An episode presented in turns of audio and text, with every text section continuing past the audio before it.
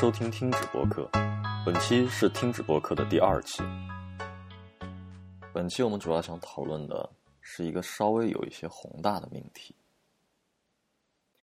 到底人类的社会的发展是由政治推动的，还是由科技推动？是由那些高谈阔论的雄辩者在在在制定一个一个政策来带领我们人类的前进，去讨去使用一个啊不各种不同的政府体制。去带领我们前进，从封建到资本主义，再到社会主义，还是第一次工业革命、第二次工业革命、信息产业革命这些东西在带领我们人类走向未来。嗯，就是说政治到底是不是必要的？嗯，不，政治我觉得它是一个客观存在的一个东西，它一定会有，就是它是人类社会互动的一部分，就是你一定会把这个东西叫做政治，只要我们有这个人类社会这样一种互动。但是，它不一定能够真正意义上带领人类前进。为什么呢？因为我觉得，就政治是政治是有惰性的，就是它它的目的是维持社会的基本运行以及就是一个稳定的社会环境，但它并不会引领人类向前走。呃，一个最明显，我觉得吧，一个最明显的例子是什么？一个最明显的例子就是就是清朝，对吧？如果没有呃外部世界的入侵的话。就是所谓鸦片战战争，嗯，他没有任何的动力进行内部的改革，因为他不需要，他只要能维持一个稳定，然后至于说科技有没有发展，那是无所谓的一件事情，对吧？对，但是说，但是，嗯，你先，但这个也不是完全绝对的，就是有可能啊，呃，除了就是外部。一个势力的这么一个入侵之外，还有一种可能会推动一个社会社会进步的一个原始压力，还有一种就是可能资源的枯竭以及社会社会环啊不是自然环境的变迁，就比如说一些灾难的到来，然后让呃让我们不得不去改变这样一个整体的社会结构以及向前走，对吧？对，它还有可能是源于国家内部的矛盾嘛，就是统治阶级和普通民众的矛盾。但是那种的话，就是只是一个更，就是朝代的更迭，但是它的智力结构啊和那种内在逻辑，我觉得是没有变化的。嗯，就让我产生这样一种感觉。而且一个非常有趣的点，就是我我不我我不一定就是这个点是对的，但是我有这样一种感觉，就是我觉得似乎每一次就是全球范围内的就是社社会结构的改变，都是因为科技革命。对，目前来看，啊，是这样吗？就资本主义的产生，我感觉似乎是最大的推动，是因为第一次工业革命，所以才就是生产力的一次解放，才创造出了真正意义上我们会有一个资产阶级。因为以前的话，嗯，能产生大量的就是可消费的资源的生产方式，本质还是由于土地，所以最有钱的是所谓的 landlord，对吧？拥有土地的人。呃，拥有土地人一般就是贵族，嗯，所以就没有一个真的就是封建领，所以所以就是封建领领主会是最有权势的人，因为他们掌掌握了最多资源。但是到后来资本主义，他们不需要一个很多的就是土地，他们需要的是，呃，需要是人力，需然后需要一个工厂，对吧？那个生产力被极大程度上的转变成了另外一种形式，然后于是产生出了密集劳动型的，就是资本主义，对吧？所以你们是觉得生产力和生产关系会决定政治制度？对，但这个生产力跟生产关系的由来是因为科技，所以我觉得我现在就是一个典型那种进步主义者，就是我觉得只有进步，这个就叫做技术技术垄断，就是我觉得只有技术才能带领人类向前走，政治制度是 whatever，就我觉得我觉得。的政治不会带领人向前走。那那我问你一个问题啊，觉不觉得就是当今世界上这么多国家，每个国家有不一样的政治制度，这些政治制度之间有没有优和劣？嗯，很难讲这个优劣的问题，因为他们总会在一些事情上面出现一个治理结构的，就是失效。我们说到美国的时候，我们会认为他在处理一些大型的灾难事件的时候，他没有不是很有效率，对吧？他的政府是没有办法提供足够的帮助给民众的。这也是为什么美国人总有一种末日情节，需要储备大量的物资。嗯，所以啊、呃我觉得他们是你对这个有感触吗？就是储备物资。啊，我觉得太有感触了。你知道，我前段时间真的，Costco 就是美国最大的那个就是仓储式购物的超市，他们出他们他们在卖一个四千九百九十九美元的套装，那套装可以供一个成年人吃四年的罐头食品。美国已经开始抢购这种东西了吗？没有抢购，但是他有卖的，你知道吗？哦，是 Costco 一哦一直都有这种对对对，他为什么要生产这种东西？不就是有人想要吗？而且，Costco 这样一个超市来讲的话，这应该是一个相对比较相对来说比较多的一个需求，它才会会有这么一个的一个物品去出售，对吧？而且美国美国有专门卖应急食品的那个公司，嗯，再加上美国人不只是应急食品嘛，就是美国还有各种就是应急避难所的各种构筑啊，然后卖票啊什么。对，但是这个往往会被人认为也跟就是当年冷战有关系嘛，嗯，那个时候总有一种核威胁，对吧？你你从玩的那个游戏辐射里面，你你就能看出来，就是美国人总在总在担心有一天美国被和平了，然后就在那个年代就已经有很多人，就冷战的时候啊，就已经有很多人在自己家地下室里面就开开始挖各种各样的 basement 啊、bunker 这种东西。但是，无论是怎样的治理结构，他们建立的就是每次他们革新的这个原因，都是因为我觉得都是因为技术的进步。嗯，还有一个比较明显的一个例子吧，就是现代社会的这种政府治理结构，就像啊、一个一个中央政府跟地方政府这种分治，但是又能很有效的控制地方政府的这样这样一种呃治理结构。它的原因是产生的原因，我觉得是因为通信设备的进化，就是因为我们有了非常快的通讯网络，我们才能够采取这样的治理结构。不然的话，像以前的话，你就只能使用封建的那种分封制度，因为你没有办法很快的在中央做出决策，再传递到地方，对吧？嗯，这就会导致治理但。是呃，就是我这里想插一下，就是但是你看，就是我们国家从封建制度转变为现在的社会主义制度，其实有一个很大的原因是因为我们的国门被迫打开了，就是而不是因为生产力和生产关系就是发生了变化这样导致的。嗯，对，一定程度上是有这个原因，但是同时我们也会发现，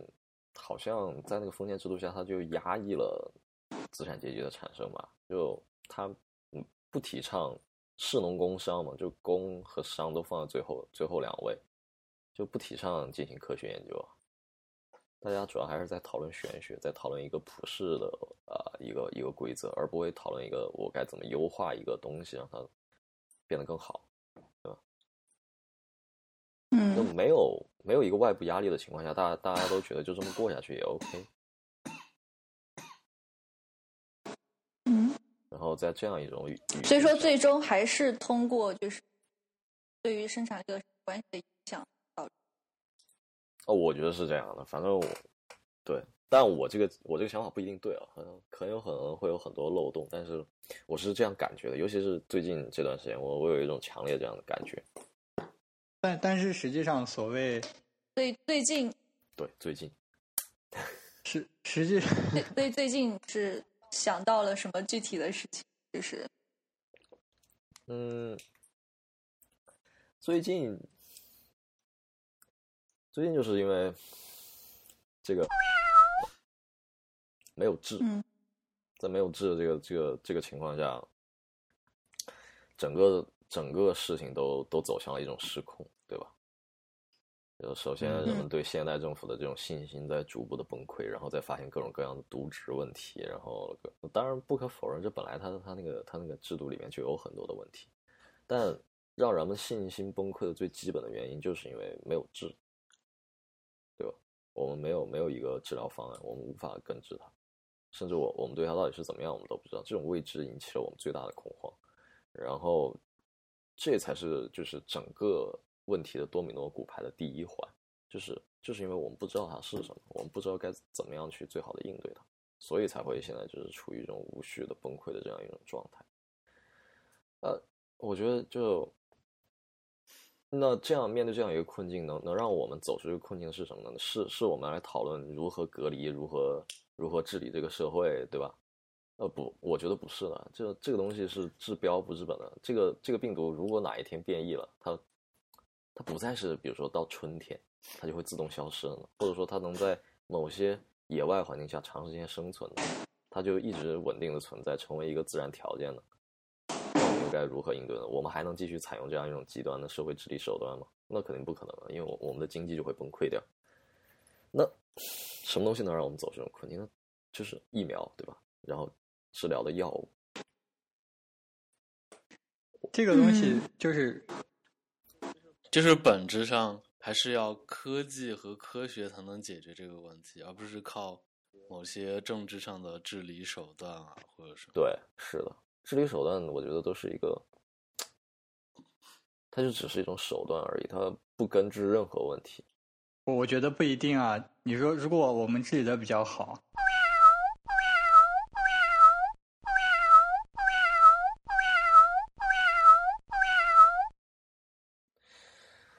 对，是的。但是这个东西它客观条件上还是存在，我们依然无法解决啊。就像我们现在依然无法讲说 SARS 我们就一定能治愈一样。对吧但就是你们两个讨论的问题其实是两个问题，就是呃，鬼神天说的问题是说，是说这个问题的根治还是要靠各个科技，但是谢兰花是说，呃，就现有的条件下，就是呃，比方说政府或者是我们作为公民采取哪些举措，可以使这个事情不要发展的这么糟。嗯，对，但。就是这种讨论语境的话，我觉得更多就是一个，就是在当前这个条件下怎么做，利用如何最大限度的利用资源去做到最好。我觉得这个这个是可能政治政府应该考虑的一个问题，但是这个这个问题其实对，所以其实其实并不会让我但是我们的生活能够真正意义上变得更好，对不对？就是嗯，你依然存在这个威胁，这个威胁依然存在，你也不知道哪天会出事。然后你出事，你就要采用一个比较极端的治理方式，就是它一定是是，就是这种治理方式一定是有别于正常生活的。嗯，是，但是你要这样想的话，就是会有很多很多就的问题，就是我们我们就是呃，是去思考就是所有问题的终极解决方案，我觉得是一件不可能的事情。我我觉得更多的我们可以以发展的眼光去看问题，就是从现有的情况下，就是什么能带领我们走向下个阶段，走向一个更好的下个阶段。对我就是这个话题，我想延伸出来的真正最后的那个背后的意义，就是我觉得，就尤其是现在的社会，人们过多的把精力投入在了对。对政治、文化这些方面的探讨上面，总希望好像达到一个最优的治理结构，而忽略了就是在科技上的很多地方呢，就是那种投资或者是追逐，对不对？你就像，就像啊，现在对吧？各个大国之间互相的不停的竞争，然后啊，无论是贸易战还是还是各种其他的关税，呃，还是其他的就是手段什么之类的。这些东西对于人类向下一个阶段进行发展有任何意义吗？实际上是没有什么太大意义的。就，嗯，人类真正的未来其实应该是在是是走出这个地球，对吧？但是我们现在却却在这里兜圈子。所以，我我就我就或者达到一种没有国界的状态。那我很希望能达到那样的状态，但是。这想达到那样一种状态，实际上本质上就是要要有一个，我们要有一下一个资源的发展点，对吧？就为什么现在国际社会开始就是又开始各种纷争，不就是因为这个蛋糕它已经无法再又无法再长大了吗？之前之所以大家很稳定，是因为工那个信息革命之后，这个蛋糕变大了，然后大家现在都切不完，所以我们可以有和平，就是。就本质来讲的话，我觉得就是只有只有不停的去寻找新的资源，去解放新的生产力，才能够让人类社会达到一个和谐有爱的状态。一旦它一旦资源有限，那必然是一个丑恶的困境。所以我就觉得，那那你政治的话，能能让我们去寻找到更多资源？这是不可以的呀。那你为什么我们为什么还要投入就是那么多那么多精力去去去去讲什么？就是这个政治制度好，那个政治制度不好。当然，它对个人的影响是很大的，但是它对就是你放眼整个人类社会上来讲的话，它其实是影响就很小，它并不能让这真正意义上给我们带来一个更好的一个一个世界。是这样的吗？就是呃。科技可以帮助我们做蛋糕，但是政治的政治其实讨论的是如何分蛋糕这个问题嘛，就是这两个还是不太一样的。对，就是怎么分的公平，就是由政治制度决定的。所以，所以我认为政治还是有一定作用的。是，但是，但是我觉得它不怎么分蛋糕这个问题，始终还是要建立在有蛋糕这个问题上。所以，我觉得。就是如果我们想走向一个比较光明的未来，我们首先应该解决的是，我们应该去发展哪些科技，然后这些科技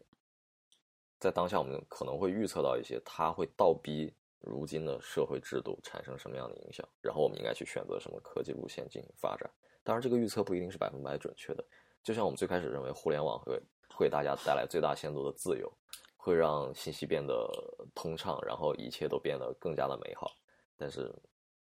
whatever，现现在大家大家能看到的是一个近乎封闭的网络，对吧？无论是哪个社会地区，不论是中国还是美国，就是言论自由，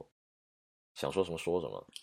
啊，无尽的资源，这件这三件事情都不存在。所以在你心目中，就是你所向往的那种科技是什么？能够带我们走向更好的未来？嗯。很难讲，但我觉得，就是现在我心里想的，我觉得最重要的第一件事情就是，嗯，你要走出地球，对吧？应该发发更多的去发展，就是探索探索空外太空的技术。这个听起来好像很远，也然后又有点像冷战时期的思维，但我觉得这这就是最基本的。就你你连地球都走不出去的情况下，资源一定会越来越少，没办法无中生有。而且我们最后一定会遇上各种各样的危机。但是我们就算走出去了，还是要面临一个就是有限的资源和怎么切蛋糕的问题。对，但是一旦能够走出去，至少就我们现在能够探探明的就是边界来讲的话，我们能拥有的资源可能是两三个世纪都不一定能够切得完的东西，对吧？然后这会延伸出，尤其是尤其是就是一旦这个。疆域从一个星球扩扩展到，比如说一个星系的时候，这治理结构必然会发生更大的变化。嗯，因为通讯的条件又一次变得严苛了起来，那很有可能我们会又产生一种，比如说宇宙分封制这种类似的东西。有点意思，我真是被你们男生的想象力所折服了。对，因为。因为因为现现在的整个社会之所以能联系的如此紧密，以及呃团结成一个国家，然后国家力量这么这么强大的原因，不就是因为我们能最大限度的马上知道另外一个地方发生了什么吗？但是，一旦这个通讯距离被拉长了之后，实际上我们很难知道另外一个地方发生了什么，因为通讯的时间可能会变得非常非常久。嗯，光速始终是一个上限，就是你的这个信息交流没办法突破的话，那它就会成为一个问题。但是我还是觉得，就是就算有两三百个世纪的和平，也也只是一个权宜之计，就是它它也不是一个终极的解决方案。就是我觉得这个东西就是根植在人性里面。嗯，就是。只要人还是现在这样子，就一定会面临就是私欲。对，但是你有想，你可以，你可以就就是你可以设想一个极端情，就就比如说我们的共产主义实现了，它就是物质极大丰富。那所以就是这这这就这就这个涉及到一个问题，就是共产主义的实现到底是科技上，科技上还是人的意识形态上，还是政治上？实现共产主义，就是我觉得最最基本来看，那一定是科技上实现的，因为科技上实现了物质的极大丰富，而不是你人来实现人的想法来实现物质的极大丰富。就比如说，就是两个极端情况，就是一个人所以什么叫物质的极大丰富？就一个人的欲望，你不受限制的情况下，可以无穷满足，可以尽大可能的基本几乎满足，那就是，而且是对于每个人来说都是这样的话，那就是物质极大丰富了。但另外一种情况又是，我可以把一个人的欲望压制到最低，他什么都不想要，那这个随便那随便一个物质条件，对于每个人来说，他也是极大丰富了，因为他几乎没有欲望，对吧？但这两那个情况就在于你的你的欲望有哪些？但但这个情况就在于，一个人肯定是不可能压制到什么什么什么欲望都没有，那我们就只能向另外一个方向努力，就是来满足这个人尽可能满足这个人的所有所有要求和欲望。我觉得你说的这个欲望是指是纯指物质上的欲望，有就是物质和精神上都有的。精神上都有，物质和精神都有。那那我觉得基本的就是可能最基本的就是温饱问题。你啊，就是按按照你现在应该肯定可以温饱了，对吧？就是一辈子的温饱但是可以了，就是人总是这样，就是你有你满足了这个，你就有就有新的东西要来满足，然后新的东西满足之后，就还有更新的东西要满足。那科技就对，所以这是无穷的，所以就是物质，就是欲望被满足是不可能的事情，就是对，但就是在于你如果就我们当我们说理想状况的共产主义的时候，那肯定是一个人他无论什么愿望，我们都能尽可能去满足他。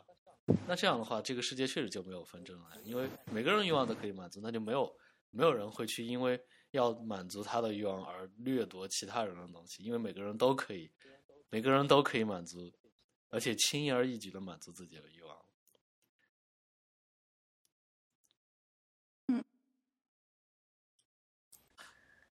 那但是你有没有觉得有一个问题啊？就是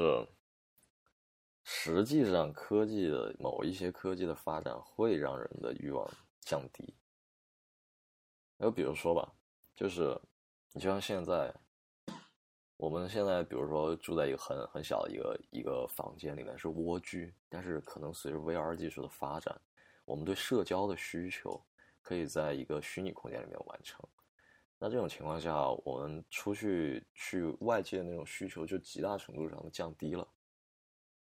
对吧？嗯，对，有道理。它其实降低了就是我们对公共空间的需求，这科技的发展能够带来的东西，嗯甚至很可以说是很很很极端来设想一个情况的话，就是很有可能以后，因为人类的那种快乐跟快感本质上是受化学物质控制的，对吧？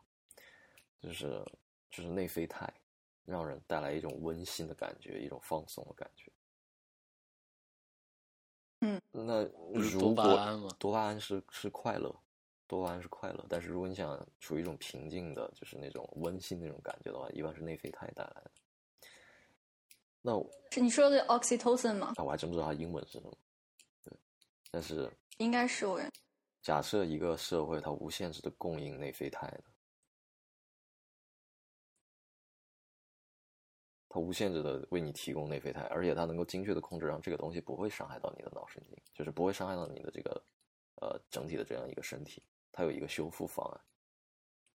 那你就永远处于一种 peace 之中，你也没有那么多的要求，你的欲望已经得到了满足，你很快乐。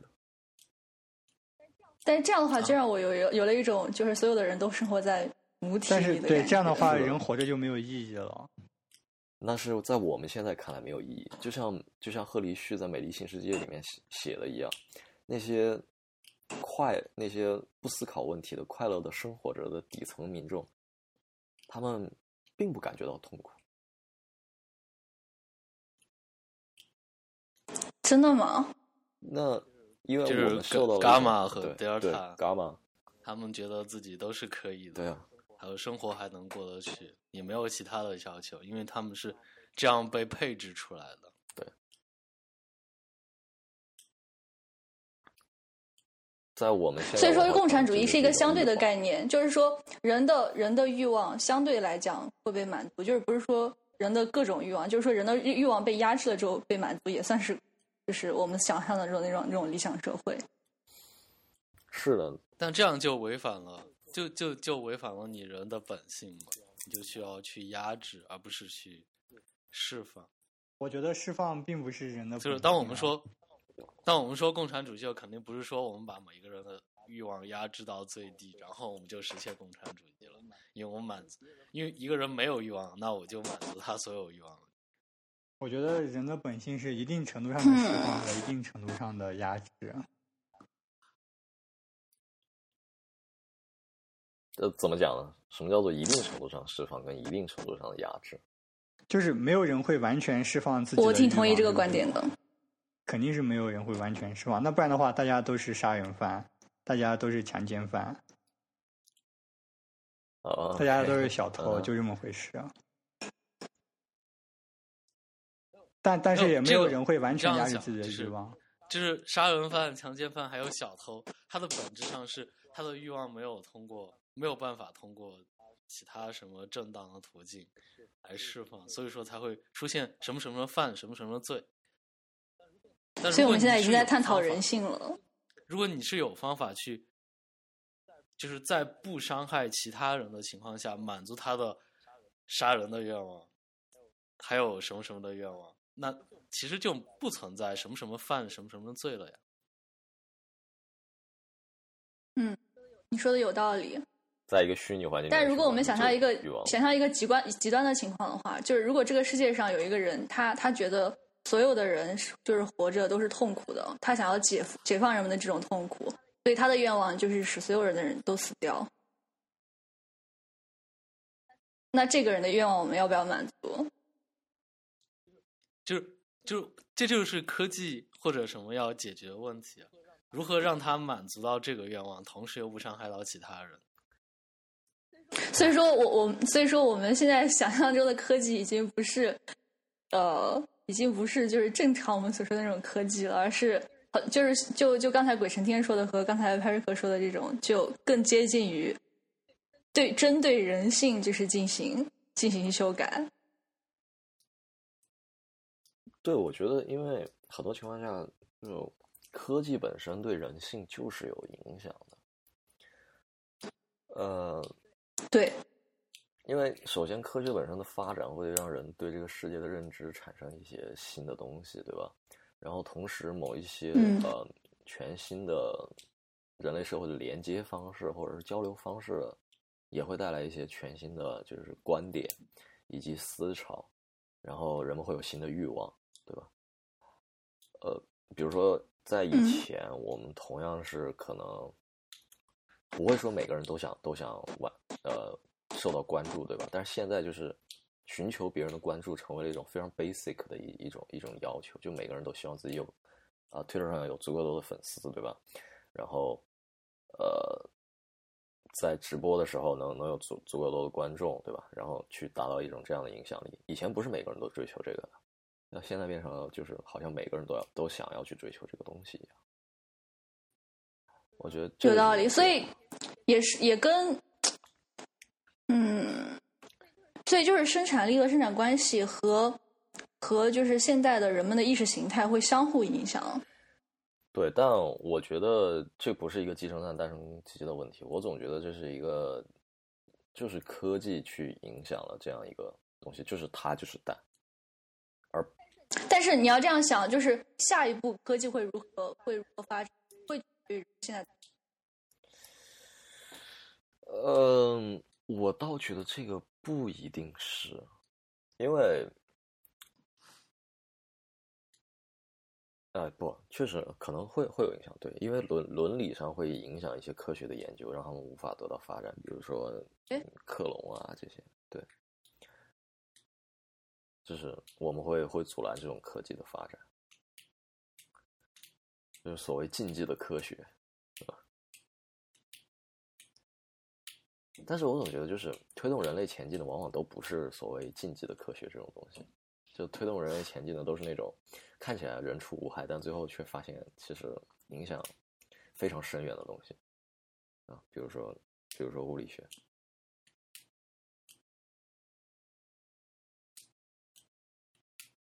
啊，我现在可以可以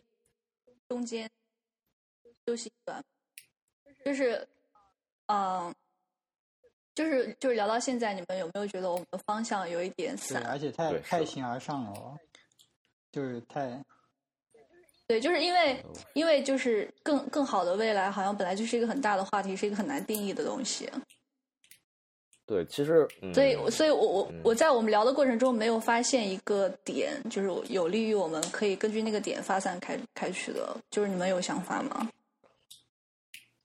就实际上，我本来想的是，就是这个话题如果要讨论的话，嗯，实际上是你是应该，呃，我觉得是应该沿着一个时间线进行讨论的。我们应该从第一次工业革命开始讨论，然后第二次工业革命，然后信息革命，然后再讨论到未来。所以你的思路是这样的。这个未来，对我我大概是这样，但是我我一旦话匣子打开，我就收不住，然后就变成了就变成了各种形而上形而上的讨论。因为我总想直指这个问题 的本质，就没有那个耐心去做中间那些铺陈。嗯，就包括有道理。其实，其实我我到后面，我这个这个话题，我那天还还想的时候，我还我还想到一个更深刻的一个一个东西，就是什么？就是就如果人类的治理结构本身失效了，那我们是不是应该建立一个系统来管理我们自己？就你看，现现在现在这样一个系统里面，我们追求的是什么？人类追求的最基本的东西，其实上就是正义、公平，对吧？那我们是不是应该让 AI 来代替人类去管理这个世界？对，我也是这样想的。AI 就会有一个问题，就是不应该让人管人。对，但是 AI 就会有一个问题，AI 的规则是人定的，你怎么在逻辑上？但，但是但是需要需要一群人来定这个规则。对，是，但还有另外一个问题。对，这个问题就会变成你这个 AI 情况就会变成心理测量者那种，一群人制制定那条规则。对，这也是一个很很难的问题。就是我现在没有想到一个可以解决这件事情的方案。就是你你想到你想到就是让 AI 来管我们，那那谁来制定 AI 的规则？那肯定也要我们人来制定 AI 的规则。好，那如果我们人来制定 AI 的规则，那又是谁来制定这个 AI 的规则？是一个人，还是一群人，还是所有人？对，这这就是一个问题。这这又涉及到这个问题。然后，如果这个这个这个 AI 对吧？它一旦被设立了之后，那能不能有人有权限去？终止它的进程，对，在什么情况下这也是一个问题？终止它的进程，这这又是一个问题，对吧？因为那那也是一种变。所以我觉得我们思考问题可能就是，呃，然后如如果如果要讨论这个问题的话，我们我们应该从现在有可能发展到的情况讨论，你知道我的意思吗？就是，呃，就是就是从现在开始，我们有可能达到什么局面？就是发生什么事情有可能达到那种，这样的话是不是讨论起来会比较现实一点？啊，我觉得好像是。哦，但是我我有我有话没讲完，我想我想我想最后补充一点，就是啊，就是 AI 的事情，我我到最后我思考了一下，然后我从刘慈欣的小说里面获得了灵感。我觉得最健全的社会形式实际上是没有人可以对有另外一个人是撒谎。也就是说，人类所有的心灵互相之间都是坦白的，那这个社会就公平了。为什么坦白和公平是？因为连在一起。如果所有人都可以知道、任意知道另外一个人的想法的话，互相之间就没有秘密，对吧？那一定就是多数人的意见是占占上风的。这不就是区块链吗？不，我不这么觉得。我不这么觉得，就是就是，如果如果你现在在一个封建社会，然后你现在就是一个农民，然后就是地主，你知道地主的想法就是要剥削你，可是你什么都干不了。对，但是你有这样的想法，然后你也知道你你附近的邻居有这样的想法，那这样的想法在你就是这个村落的网络里面足够多的时候，他就会给你建立信心。就是你比如说，就是现在我们想。你当想去干一件事情的时候，你总想，你总是担心自己去干了这件事情，然后你本来约好的人不来跟你一起干这件事情，就他可能做了逃兵，对吧？但如果一个人不能对另外一个人撒谎的话，你就马上能够确定他会不会跟你一起来干这件事情。然后当人数一一旦到了一定量，你就能确定，就是会有足够的人能不能干成，对，你就能能不能干成这件事情。这不就是三体人？对啊，我就是三体人。我觉得啊，似乎这个社会结构还蛮好的，不是吗？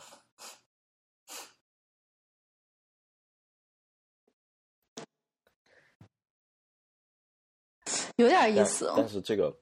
这实际上就是一个。那这个问题就在于，如果一旦阶级和制度固化了之后，那就，那你一旦想做一点违抗这个制度或者阶级的事情，那就没有没有办法，没有办法，就是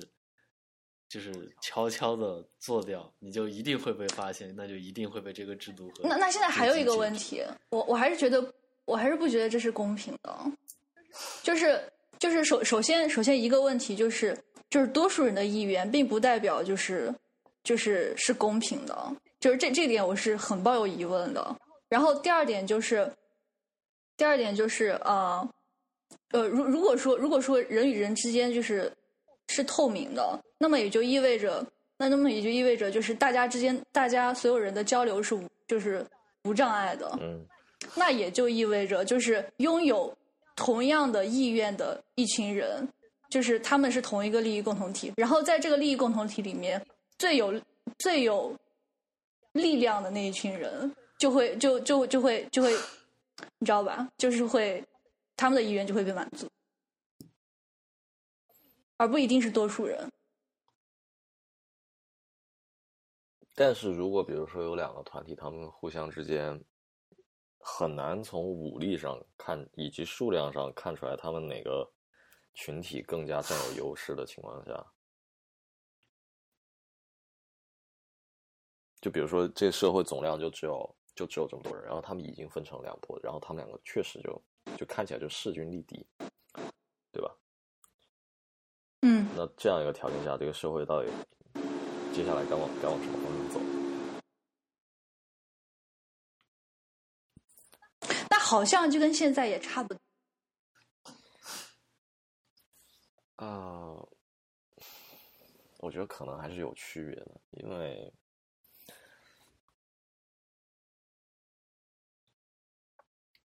因为就是像你你一直僵持，然后僵持是每个人都想摆脱的，在这样一个情况下，长期的僵持必然会导导致一部分人有思想的变化。他可能就觉得啊，无所谓了，就就就让他们那边怎么怎么样，我能牺牲一部分利益。就我觉得，如果每个人都都是都都是透明的话，基于一种就是没有事情是不可以商量这样一种思想的话，我觉得所有问题应该都是可以通过协商解决的，只要你能把话讲清楚，对吧？呃，对，这就这就好像有点有点啊，一会儿就我就打断了，不好意思。这就像这其实就是最高等级的。民主制度，但是这也是真正意义上的多数暴政。但这也可能演化成最高等级上的剥削奴隶制度，因为每个人所有人的想法，你都是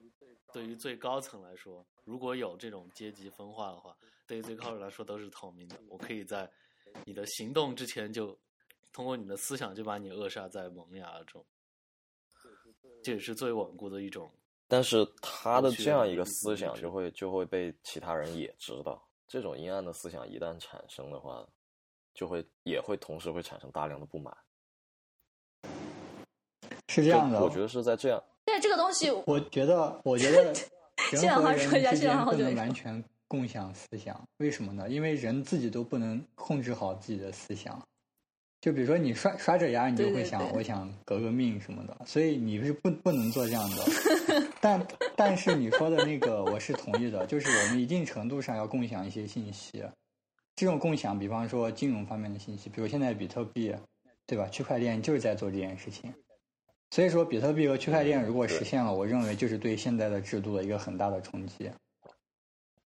但是它。他怎么来实现一个就是比如说思想上或者信息上的一个共享呢？它只是一个永久记录呀。对啊，我我我我就没有说要，但它就记录在每个人的每个人。我没有说，我没有说要共享思想。我觉得思想不能共享。我认为人是要有一定的隐私的，不然的话，就我刚刚说了嘛，人是不能完全控制好自己在想什么的，对吧？那样的话就会很危险。人自己的思想是在来回波动的，就它并不是。它并不是一个确定的东西，对，而且我感觉，如果人真的思想透明了啊，好，那那我们就必须就是我们的 working memory 要不让我们动表情，好科幻。然后假设说我们真的达到了这种 程度，这这个假设我们真的达到了这个程度，那么那么也就意味着，就就好像两个人在下一就就是我们先说两个人，两个人他就在下一盘棋，然后他们不用下，他们在脑子里面就已经下完了这盘棋。然后，然后，然后更有意思的是，就是就是你要你你你你下一步你准备下的时候，你马上就知道对手要下什么。然后你知道对手下什么之后，他又知道你要下什么。然后，然后彼此你们都知道了之后，你就完全无法做不做决断了。你就不断的在看，就是对方在做什么，对方对方在想什么。然后就是再再再说到，就是再推到就是更多人的情况的话，就是所有人都在下一盘大棋，然后大家就是。总总是在做这件事情，然后就已经没办法做任何事情，总是在看别人的思想。你这个你这个基于的假设是你获取对方的想法或者你获取信息的那个时间是及时的，但其实完全可以直接规定每个人都不能说谎，和每个人必须说出所有的东西而已。这样哦，每个人都是诚实的。你的你的回回馈信息不是及时的。其实这个脑洞太大了，感觉每一个话题都可以写一本小说。就是其实那些什么智能合约，就在就是在保证一定范围的，就是你们说的这种性质嘛，就是大家对大家都是诚实的。就我觉得这个东西就已经够了。但是它并不能让，比如说一些呃。就是它并不能让下下层的人去利用这个东西去制约了上层更有权势的人。我是有这样一个感觉的，就是它，它毕竟智能合约还只是一个就是人和人之间的一个公平交易吧，对吧？但是它并不能保证这份所有人的交易都能让所有人看到吧？应该是不可以的吧？还是说是可以的？啊，应该是可以的，原则上是可以的，我觉得。但当然，它它是在加密的情况下，嗯，也但就也就是说，不是每个人都能看到，对吧？就是是这样的，你知道前段时间就是姚期智好像有一个研究成果，它就是让计算机在加密的情况下可以完成计算。比方说，我有两个有有两个富翁，他们怎么在不知道自己呃相对方有多少钱的情况下，知道谁比较富有？就就有这么一个问题。就是，就是它的那个信息是存在的，只是说你没有权限，你看不到，但但是你是知道它是存在的，就是要有这么一种效果就可以了。哦，那我只知道它存在，不能获取信息有啥用？这个就是存在这个东西本身就是对它它存在，然后不能被篡改就就够了。然后哎，这种就是技术技术细节了。主要是觉得存在好像没办法做比较。哦，就是是可以做的，就刚才说的那个，就是在干这件事情，就是在加密的情况下就完成计算，然后给你呈现结果。比方说，我有两个数字，它都是被加密的，但但是我可以比较这两个数的大小，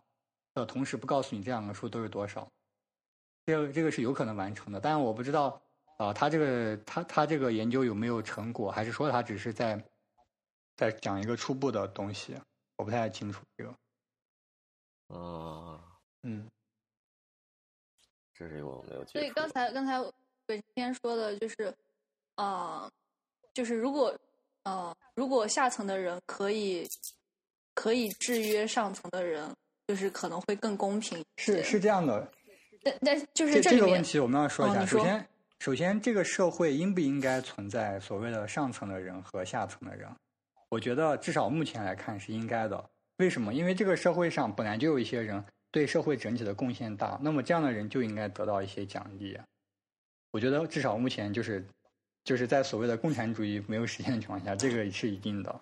那么，但这个问题就在于贡献是难以量化的。但但是但是如果如果我们拥有了成熟的比特币和区块链系统，这个这个东西就就会比之前更容易量化。比方说，一个一个音乐家，音音乐家他就可以发行自己的音乐，啊，然后他就可以通过区块链的方式来给自己，啊，就是通通过音乐来获得别人的就买他的音乐来赚钱。这样的话，他就他就没有通过一个啊，就是所谓的中央的东西，就是它没有通过一个中央银行的媒介。这样的话，它就相当于是我们就可以更好的衡量，就是每个人创造了多少的价值，而不会被第三方。可是他赚的钱可，他赚的钱可以衡量他的价值。我那肯定是可以衡量的呀，不然的话，我们现在整个经济系统在干嘛？我们经经济就是为了在干这件事情，对吧？所以，所以也就就是说，就是为呃，赚更多钱的人就应该在更上。就是在更上层才赚更多的钱嘛，就是这么回事。那这个系统为了公平，是不是就应该把所有的遗产都清零了？对，啊，我觉得不应该。就是这是一个很复杂的系统，就是，啊，就是你说遗产清不清零这件事情，其实啊，相当于就是一定程度上类似于我们应不应该保护个人的财产，对不对？就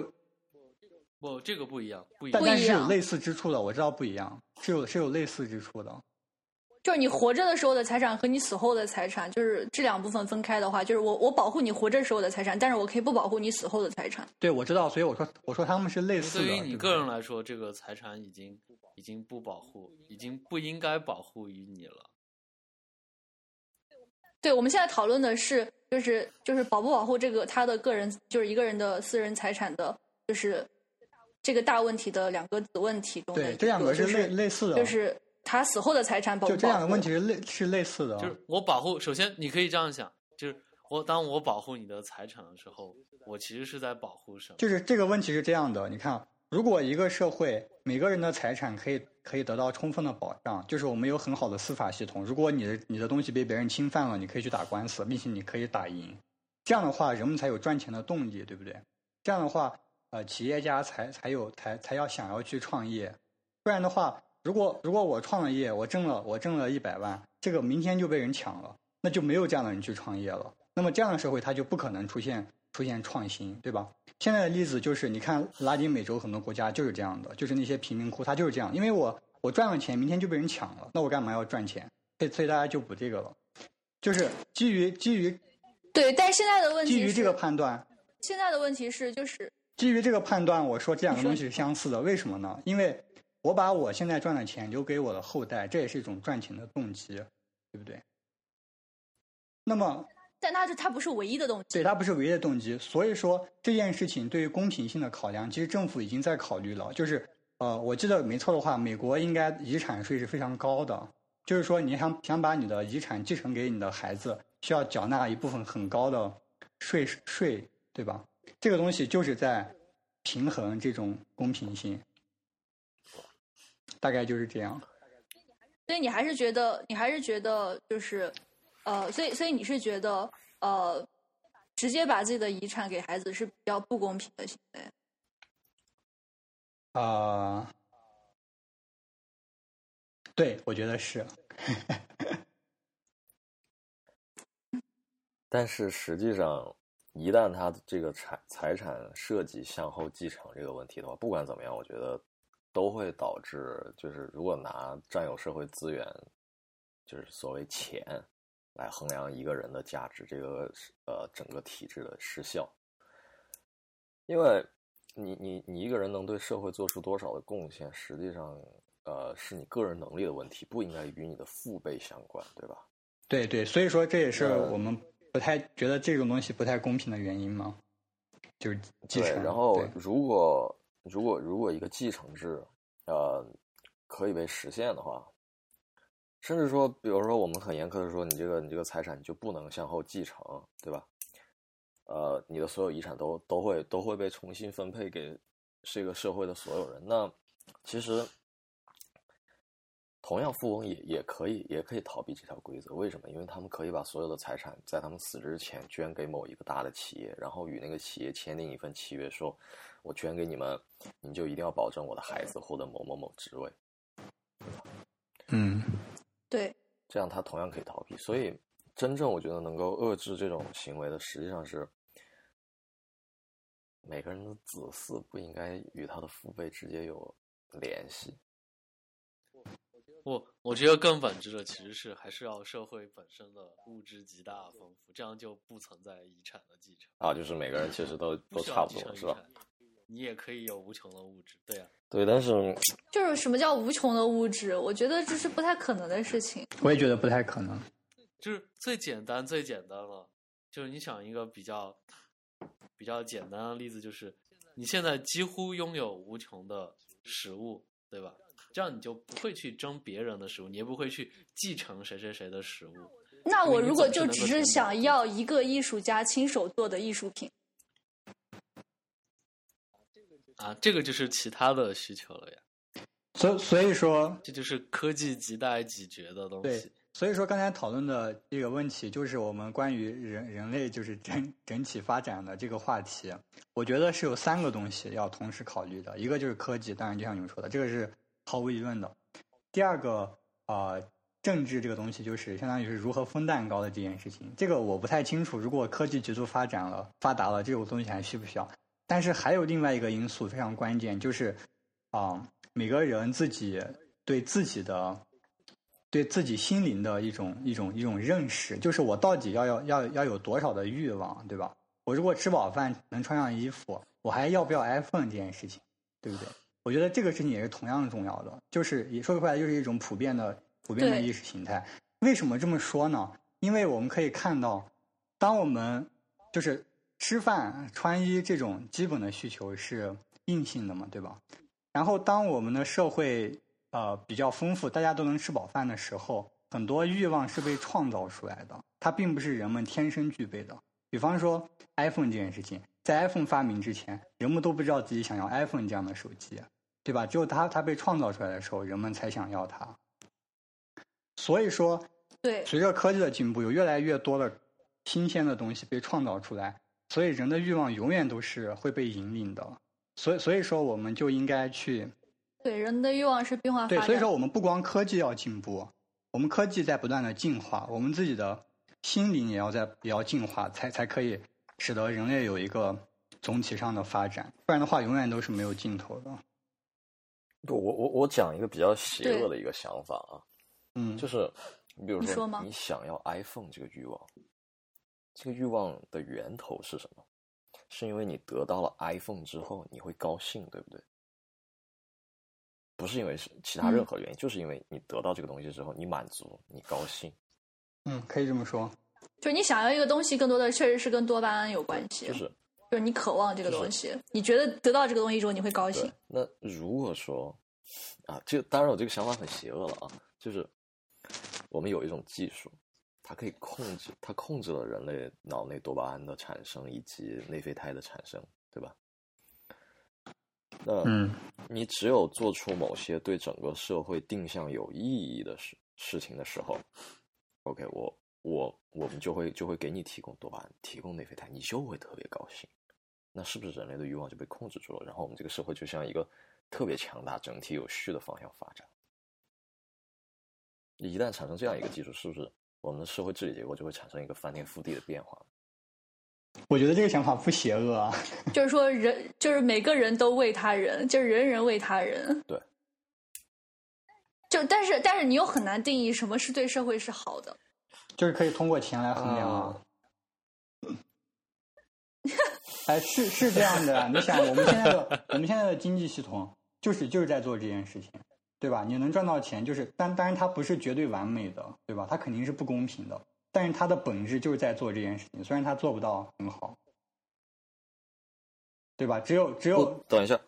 就是你比如说这么说啊，就是嗯什么事情是好的，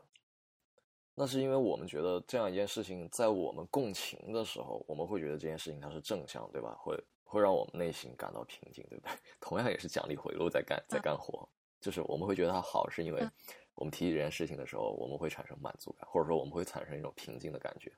那同样是化学物质在在嗯发发生作用。那如果说，比如说我们要牺牲一部分人的时候，我们做出就是就是我们知道在某些时候，我们比如说要牺牲一部分人，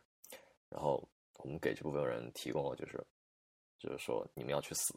你们死的话，我就给你足够的量的这个内多巴胺跟内啡肽，那很有可能就就就选择去了，对吧？然后这个整个社会每个人都其实都大家都过得挺好的，也没有觉得有什么问题？就是各司其职。对，但是这就是就是在我们现代人看来，这就是一种异化，就是人类就被分解成了一个一个小分子，就没有了真正的自我，对吧？对，一切都是为一个大的集体主义的目标在服务。呃，但是也不一定吧。就是我觉得，我觉得目前为止，就是嗯，很多时候就是一些好的制度也好，就是怎么样，都是因为就是在这个制度下，就是呃个体的利益和集体的利益是是是绑定在一起的。在在这种情况下，就是呃人在做利己的事情的时候，其实就是在做就是利他的事情。那么，如果我们现在就把这个事、这两件、这两件事情绝对的绑定在一起，就是就是呃，我我现在就是做事情不是以我的私欲为先，而是以就是我感受到什么对他人是好的这件事情为先。那么就是呃，没有，这这个社会定在一起了，那就是同时为私欲也为他人，因为你为他人，但是你就会得到得到满足感，这就是私欲呀、对对对，也也也算吧，也算吧。但是你你懂我的意思。然后呃，在这种情况下，如果呃，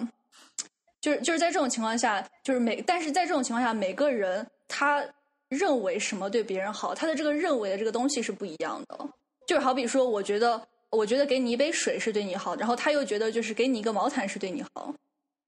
对吧？就是这这也可以是自我的一部分，不一定非要是就是我的私欲才代表我，我我我的看法也可以代表我，所以不一定就是说就是如果如果说我们实现了这一点之后，人类就变成了就就趋同了，也不一定。所以说，就是就是因为你说的这个这种这种现象嘛，所以我觉得就不能这样做。就是我们不应该让每个人去想怎么样对别人好，我们应该有一个呃，就是整体的全全局的对。不然的话，你说我有有一个人觉得我把你杀掉对你好，那那你说这种事情允允不允许？对不对？但是还是会相互制衡。就是虽然说觉得把我杀掉对我比较好，但是但是还就是你又不能把我杀掉。但是比如说，就这样一个情况，就是整个集体可能超过百分之八十人认为把你杀掉是对你好，那我就会被杀掉。然后同时你还可以得到对满，足同时你还。可以得到满足感。对，那是不是这个社会就很好？就很和谐，就是你不说公不公平，但是起码很和谐。但是呃，这种设想不就是人类最最抗拒的东西吗？我感觉就现在，嗯尤其是像美国这样一个社会，最抗拒的东西就是啊，个人主义蜂巢网络，不就是集体主义的最极端的反例，蜂巢蜂巢智慧。对吧，就是实际上我们都变成了一个一个的细胞奖励单元，我们只会基于最基础的奖励做出反应。所以我们将会被调配在一个巨大的复杂系统之下，形成一个整体性的智慧，嗯，做出决策，就没有了个人的，就是无序的运动。但是我又在想，就是这是不是，尤其是在我看过那个啊、阿西莫夫的小说《童年的终结》之后，我似乎觉得这这是不是就是人类进化的方向，对吧？那个小说主要讲嗯，一个外星外星种族来到地球，然后让地球的就是一下达到了共产主义，就可以这么形容，就是物质极大丰富，然后科技上了几个 level，、哦，然后但是他们实际上是另外一群外星人的，就是相当于仆人一样吧，他们是帮助地球人跃迁到一个另外一个生命形式的，那个生命形式就是所有人都聚合成一个整体的智慧，成为一个精神体，对，发展到跃迁到另外一种生命形式上面去。然后故事的最后就是，嗯，所有的就是老一代的地球人就都死去了，因为他们没有办法完成这种跃迁。但是新的孩子们就就全部聚合成了一个整体的精神，并且把地球消耗掉了，嗯，成为了一个新的，可以说是蜂巢网络一样的东西，就不分你我了。就是人类补完计划。啊，差不多，是是有点这种感觉，但是想必就是我们现在作为独立个体，一定是抗拒的，对吧？对，其实我是认同这种看法的，就是我我觉得这个东西就是人类进化的方向，但是确实确实个体是要别的邪恶。我觉得其实无所谓邪恶吧，就它毁灭了个人的可能性，不是吗？就是就感觉这个系统决定了你能做什么，你就做什么。就是到那个时候就没有个体同时还了。给你满足感的奖励。对你就像行尸走肉。但是你不觉得现在现在我们想干的事情，其实也也是，就是说自我意识这个东西，现在是不是真的存在？我觉得之前当 讨论目自前为止是我意识了存在的。就是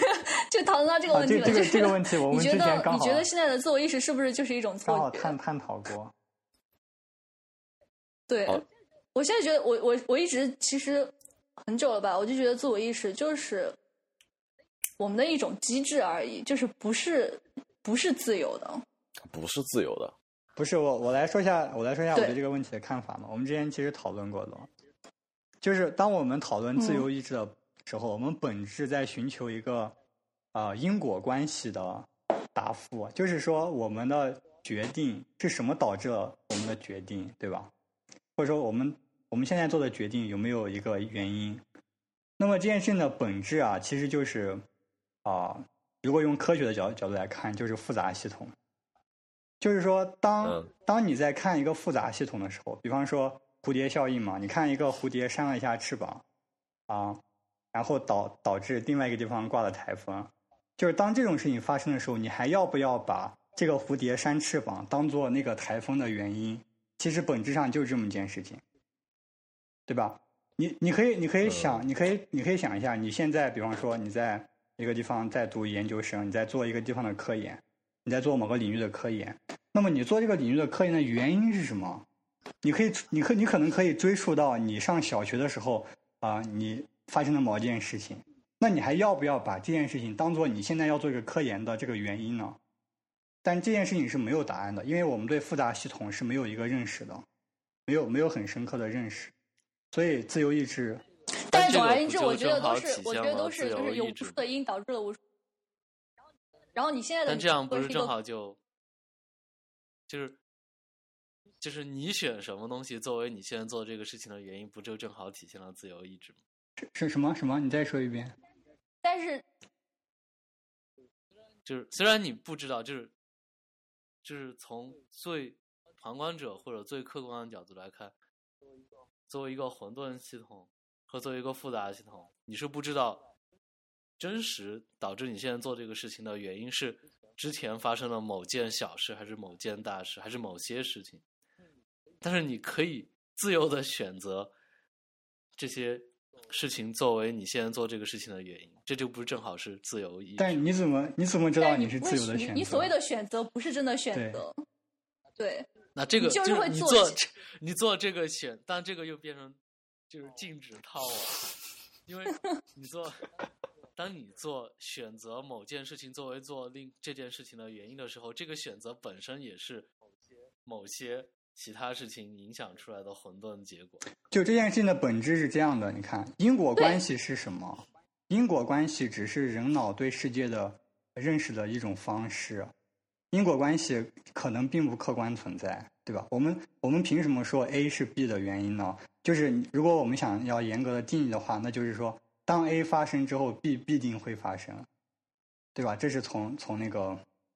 啊、但但是就是你会发现这件事情它其实并不是客观存在，它只是人人脑对世界建模的一种方式。所以我们刚才说的那个例子，就只是说，你到底对于一个混沌的或者说一个复杂的系统，你还要不要以这种方式思考？其实就是这么一回事。就是因果的这种方式。就是就是说说白了，就是说，如果你承认因果关系的话，那么你是否是否认为，就是你现你下一步所做的行为都是由你过去做的做过去所有的各种相关的事情决定的？如果你认为是是是是由这个决定的话，那你就不存在自由意志。所以说，我认为这个讨论自由意志可能意义不大，还不如好好研究复杂科学。不，但是我又有一种感觉，就是，难道人类不就是所有过去经历的累加的总和吗？是啊，但是这些原因就是你啊，然后你基于这些原这些原因既然是你，那就是你这个因在导致这个果，那这不就是自由的吗？就是好吗？那那就就是就是说，假设现在你你把一个小球放在滑轨上，然后然后然后所有所有的条件导致了，就是下下一步你把你松了手，然后这个小球会往下会会往下滑。嗯那这个小球就是自己有选择的权利吗？他是在小选择吗球？，假如说，假如说，呃，就这主要这是一个没有没有生命的物体，对吧？我们我我我们把它换换一个东西，比如说一只猫，对吧？一只猫，它在一个滑轨上，它会往下滑，如果放放手的话，对不对？这只猫认为它有没有选择？嗯，我认为它是有选择的。它的选择也是由外界对它的影响造成。对，但是如果他认对，为还有过往他的一些训外界那练，些影响，就是它构成它的一部分的，就是那些因就是它，然后这这些音是他，确实是对，然后这些音都是他的话，那这个这个音就是他自己的话，那这音在做选择，对不对？然后，呃，他最后做出了这个这个这个选择，比如说最后往下滑了，是因为他最开始接受了我把他抱起来这个这个音，然后那这一直往前追溯的话，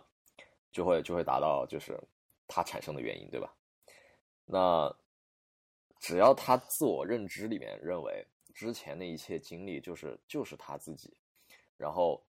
那他就会就会相信他现在做出这个选择就是源自于他自己，对吧？因为他自己认为他自己就是那些那些因的啊、整体。嗯，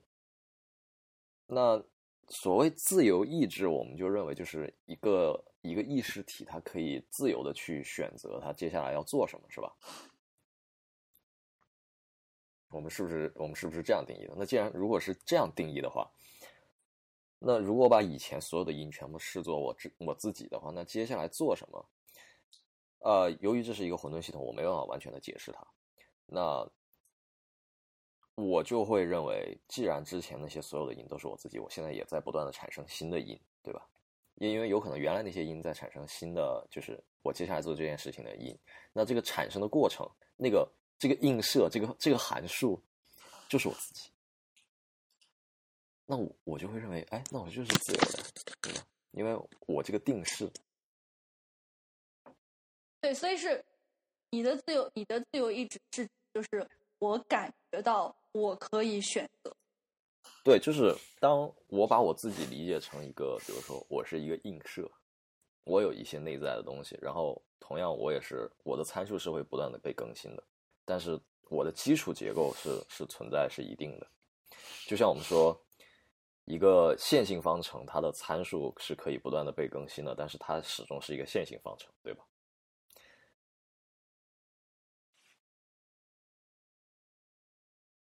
那我接下来的行动难道不是因为我自己的这个映射的原因所导致的吗？那既然是这样的话，那就是我本质所带来的最后这样一个结果。之前那些因都是都是他们是输入进来了，但是通过我来映射的，映射到这个世界上的，所以我觉得我是自由的。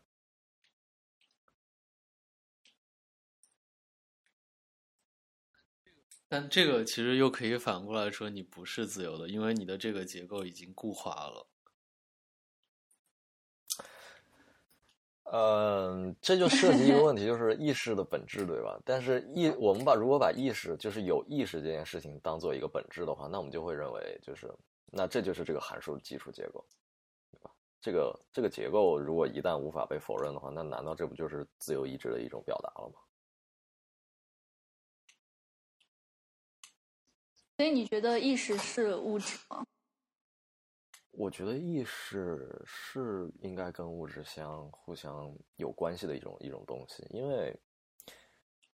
因为我觉得，尤其是量子力学上面的观察者效应，从一定程度上证明了意识这种带有信息参数的东西，它是有意义的，对吧？而且是真实存在的。嗯，当然，这是一个没有办法没还没有被完全探索的领域，但是某种程度上一些实验或者说一些表现，让我们感觉这一切都是就是意识这个东西是有意义的，它不是我们想象的那样，就是产生于虚无，归归归于虚无，它是有意义的。它在这个世界上释放一些东西，然后收获一些东西，就是它在与这个世界之间，你能体会到，就是有这么一个东西在跟这个世界做交互，因为因为量子力学的观察者效应，对吧？哦，这个解释其实是，就是现在比较主流的方法，比较比较被认可的主流解释，除了和哥本哈根之外，其实是多世界诠释，就是我们不探索这个意识对这个探这个测量的影响，而是因为每次测量世界进行了分裂。觉得测量和意识没有直接关系，测量就是相互作用嘛，任何相互作用都可以是测量。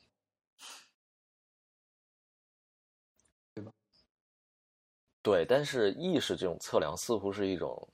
就就像啊，就像当年的麦克斯韦的那个思想实验，麦克斯韦幺，对吧？它里面的那个气体分子被放出的这样这样一个测量过程，不就是意识对信息的一种处理嘛？所以才会才会做功，才会增伤。没有，这个没有涉及到，没有涉及到意识，那个只是涉及到。但是如果它是，就是它如果是没有，嗯，某个装置，装置，某个装置而已。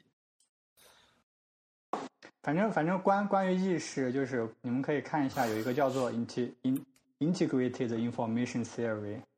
就是这是一个我认为就是比较有希望可以对意识做出一点解释的一个理论。他他就是说，就是就是很长一段时间，就是那些 neuroscientist，他们都希望通过对大脑神经元的研究来。解释意识到底是怎么来的，然后后来发现这条路实在是走不通，就是就是从第一性原理或者从物理啊这些或者生物物理学的角度，很难解释意识怎么来的。所以说，就有一火星的啊 neuroscientist，他他们就说，我们就从现象学出发来建立一个公理体系，然后然后他们这个体系就叫就叫做 integrated information theory，就维基百科上就有，我之前大概研究了一下。啊，他就是说，什么样的系统我们可以认为它有意识呢？就是他提出了这么几个性质，它需要满足。啊，我一下想不起来了，但是有有一条，就是说，当你如果把这个系统进行一个分割，就是 partition，然后你分割了之后，啊，它。哎，这个算了，这个太复杂了，我一下我一下说说不清楚。就是我们要先定义它的那个它里面的那个信息才可以。算了，这个我不说，你们有兴趣可以自己看一下。OK OK。嗯嗯，但但是总而言之，我我就是我现在脑海中就一直有就是对于意识的模型，就是如果如果我认为如果我认为就是意识是呃大脑中的神经元的 firing 的话，嗯，那么就是呃，然后我又认为物质。的演变是 deterministic 的话，那么就是我所谓的意识，就像，嗯，就像刚才刚才我说的那个在滑轨上的就是滑块一样，它就是一个没有受就是没有没有受我控制的一个东西，就是我现在所说的话，包括我现在所产生的想法。都是已经确定了的。那如果是这样一种一种想法的话，那我们走向一个就是那种蜂巢式的一个社会结构，那就是一个必然的选择，对吧？因为无非就是把如果我们有结局的话，那就一定会走向一个必然的结局。这就是对，所以我就觉得，所以我就觉得那种就是呃那种情况下，就是所谓的没有自我，和现在这种情况下相。没有本质区别，对吧？好像没有什么太大的改变，对，就是没有本质区别。我我会这样觉得。对对，确实，那无非就是现在我们呢，我们整体的就是，我们如果作为一个单个的这样一个大的智能复杂系统的一个单个神经元的话，就是因为信息之间交流的不通畅，或者是反馈的不正确，产生了很多问题误差，所以才会导致我们现在整个系统运行的不好。那如果我们有一天就是通过这种多巴胺这种奖励行为，就是把每个人的这些选择呀、动作啊，就是做的非常的有序，对吧？嗯那这个社会就会达到百分之一百的完美以及和谐，对吧？嗯就嗯一个呃很有趣的例子，就像就像人类的人类的身体里面总有细胞在经历凋亡，对吧？难道我们说这些细胞不应该凋亡吗？嗯对吧？我们作为嗯人类整体，我们个体，我我们认为我们的这个细胞是没有意识的？所以我们觉得，哎，那凋亡就凋亡呗，它就是我的一部分，那我还是我，这对我没有造成任何的影响。那如果社会有一天进化到这样的程度，那也是这样这样去对待每一个人。嗯那整体这个社会，它走向必然是一个高度有序并且非常有效、高效的这样一个社会。但是它就会无差别的对待每个人都是这样的，就是你完成你任务，那你就不要再继续浪费社会的资源了，我们要把你优化掉。听起来就很残酷。所以我们现在，对我们现在说的就是，如果假设说我们改变人的一部分，就或者人类进化了，或者说我们怎么样科技进进步了，然后能够能够就是改变人了。那假设人现就是像现在的人一样呢？那那就是我们最最好能演化成什么样？就是最好我们社我们的社会会演化成什么样？我觉得那就是信息交流的进一步的提升。只要这个呃信息交流能力的进再一次得到一个质的飞跃的提升的话，那我们各个个体之间的联系会进一步的加强。随着这个联系越来越强，奖励回路的这种方式也会越来越明确，那我们就会越来越有序。一个高度互动的系统，必然是我觉得应该是走向一个有序状态，对吧？也就是增伤的过程。嗯就大家最后都差不多，都是平均的，然后这个系统可能整个有一个前进的方向。对吧？但是就你不管怎么说吧，就是现在来想，你就会觉得这种社会结构特别的恐怖。你如果是一个现代人，然后你穿越时光，你到了未来，然后你看到你这个社会居然是这个样子的，你必然坚定的反对它，对吧？你为什么会觉得很恐怖呢？因为想象，就类似于你已经是被圈养，然后朝着整体目标进行了一个小的单元，并没有真正的个人。其实这是现在那些来自于嗯其实现在那些就是互联网大厂或者科技公司大厂已经有类似的感觉了。对，你的所有生活已经被就是这个厂九九六是吧？就是不是，就是比如说你在谷歌工作，你的所有生活都可以在谷歌给你包掉，给你给你办完，你的吃饭、你的吃饭、你的睡觉，还有你的生活区域，平时你的所有生活都可以都可以在这个园区里面解决。你唯一需要做的事情就是为这个公司的任务创造价值，完成公司给你的任务。对，然后你们再像一个其他所有但里面的很多人应该也是想要这么做的吧？对啊，因为这想要过这对很多人争破头去去过这种生活，对吧而且就是就是但就是这个慢慢你就是被某一个公司就是圈养了，其实类似于古代的庄园，你就是这个庄园，这个贵族庄园里面的一员，你的所有一切是为这个贵族庄领主服务的。但你的心理感觉是不一样的，你是有选择的，我选择来这里工作。对，只能说你的第一，你的生活条件会，因为这个它不是那种那种传统意义上的庄园会剥削你，或者让你感觉不到剥削，你的生活条件确实是很好。第二，你是可以自由选择某个庄园了，就让你感觉就是还有第三，就是我终于在这个庄园里做的事情是有意义的，只是我想做的。对，所以在这种情况下，到底算不算剥削？它一定程度上应该也算是剥削，毕竟但是我我也可以把它理解为，我也可以把它理解为就是呃，我我想要来这个地方贡献我的一对感觉上好像是心这样。甘情愿的被这个圈养，同时付出自己的劳动，其实是可以的。对是就是这样选择 嗯，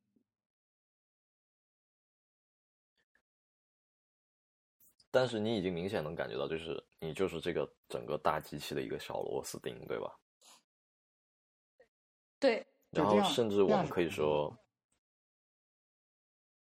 对，然后就比如说这个这个大公司的就是整体的这个决策，很有可能也并不是说由 CEO 一个人来做出的，他同样也是，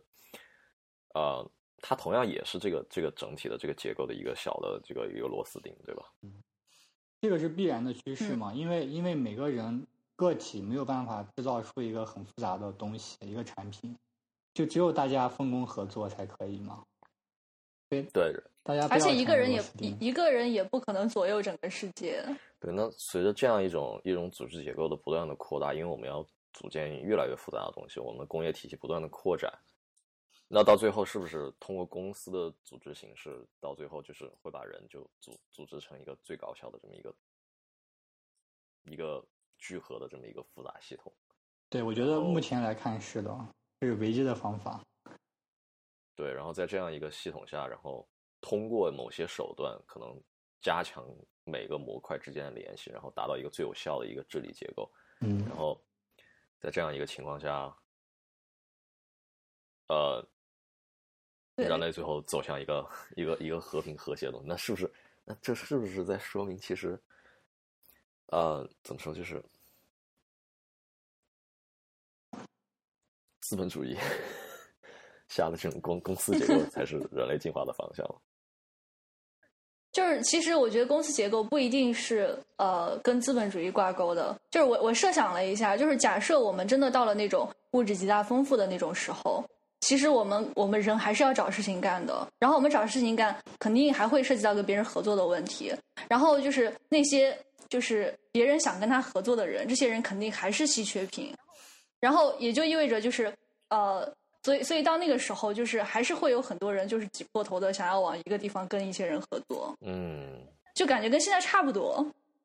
只是动机不一样。现在可能更多的有些是被被金钱所就是驱使，但是到了那个时候，就是又是被别的东西，就是被自我实现的那种理想所驱使。对，是的，而且这里面还会产生一个，就是就出往往这种结构出现问题的原因，是因为人就是最聪明的人没办法到达他应该去的位置，对吧？对对，然后，对，所以才会导致了整个就是环境的失效。那这个本质上就是由于我们这个复杂系统里面依然有着大量的随机，所以才会导致这个问题，对吧？嗯，我没办法控制。所以你向往有序，但是这种有序扼杀这种随机，不就相当于是一个人出生就被标记好他应该干什么？就是美丽新世界呀。，那 你从出生的时候就已经标记了你的等级是阿尔法、贝塔还是伽马、德尔塔。我觉得这种肯定是不好的。但是如果创造力已经由一部分人来垄断了，对吧？嗯，然后，如果你再把整个，比如说你把整个人类社会视作一个整体，那这个整体的选择必然是不断的去淘汰就。像你的细胞最开始都是都是干细胞，但是你要让它分化成成不同的功能的细胞，然后它一旦分化完成之后，它的功能就确定了。对然后他可能这辈子都是做这个工作，然后随着可能你比如说你这个人体的不断的进化，你有可能有一天你发现啊，我不需要骨骼了，我可以把我所有骨骼全部替替换成呃，比如说金属的钛合金的，对吧？然后这增强了我这个人整体的能力，让我的变得更呃耐受击打，对吧？那那这对我这个整体难道是坏事吗？当然不是坏事，是好事。但是我的骨骼就我的骨细胞就不再被需要了。这听起来很恐怖，但是，一旦社会进入这样一种一种轮转轮转周期的话，它似乎也就变得可以接受了。现在现在不也是这样吗？现在就是，而且就是这样的人，他就不会再被生产出来了。对啊，我觉得现在就已经是这样了。就是比如说一个公司倒闭了，就是说就就说明它已经不符合这个时代的潮流了，它生产的东西大家不需要了。嗯，是的，但是这些就是公司是由人组成的，但这些公司这个架构是是没有了，但这些就是组成公司的人，他还是有去向的，还没有说就被消灭了或者什么。哦，对对对，这是一个问题。所以说，人们就需要有极强的学习和适应能力。对，然后每个人都向往着最好的生活，所以这也会导致一些问题，对吧？如果不是每个人都向往着最好的生活，可能就觉得我有活干，那那就好，那那这个社会似乎也就没有那么多问题了。但这是不可能的，对吧？所以就是要让每个人都达到满足。那达到满足的方法就是控制每个人脑内的多巴胺以及内啡肽。好，我们又回到了一个问题，就是 这个其实本质上、对这件事情的执着。这个其实本质上就是在限制人的欲望，对你通过控制他的满足感来来控制他的欲望需求。对，没错，但是你不觉得，其实人们现在就已经有这种机制吗？就是就是控制自己的欲望。那这个是你，就是不是被设计成控制成欲望，是你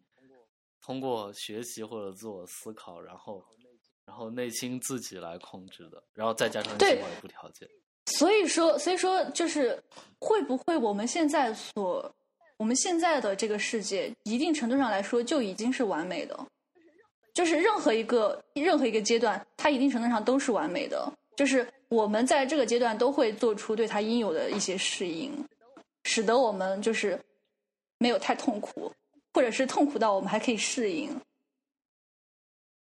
但是这个社会依然是有着低效以及冲突的部分，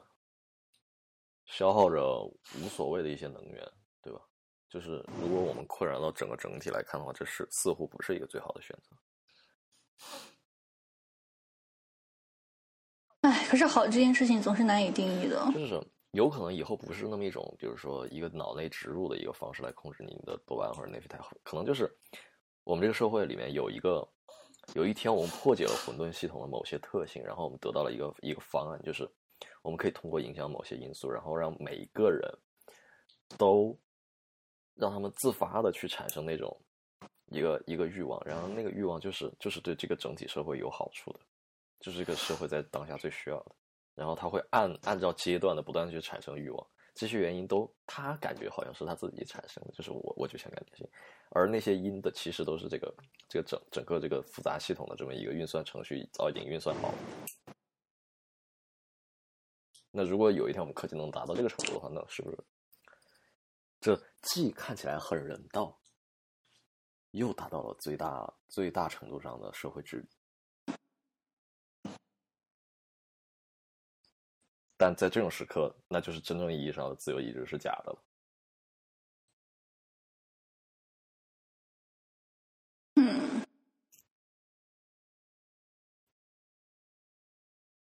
那你觉得这这种社会好还是不好呢？我也说不清楚。我我真的不能直接说它不好。是的，我也觉得，就是如果每个人都发自内心的觉得自己在干这件事情很让自己满足，那我觉得就是好的。我觉得就是你会不会？你们会不会有时候觉得，假设我突假设我突然变成了僵尸，或者是假设突然世界末日，大家都要死掉了，也挺好的。我我还没产生过这种想法。等一下，我有的时候会产生这种，为什么呢？就是就是我觉得控制自己的一切都很累，然后我就觉得，如果我自己完全被控制了，也是一种不错的感觉。你们从来都没有产生过这种感觉吗？呃，我还没有产生过这样一种感觉，但是我有时候会觉得，就是比如说我所有的计划，就是有人已经给我安排好了，他指他指导我，让我知道我干哪些哪些事情一定能完成某些任务，然后最后让我达成一个就是成就感，那我会很高兴。嗯，就是打游戏的感觉。对，就就这样一种机制，我会挺高兴的。我觉得没什么问题啊。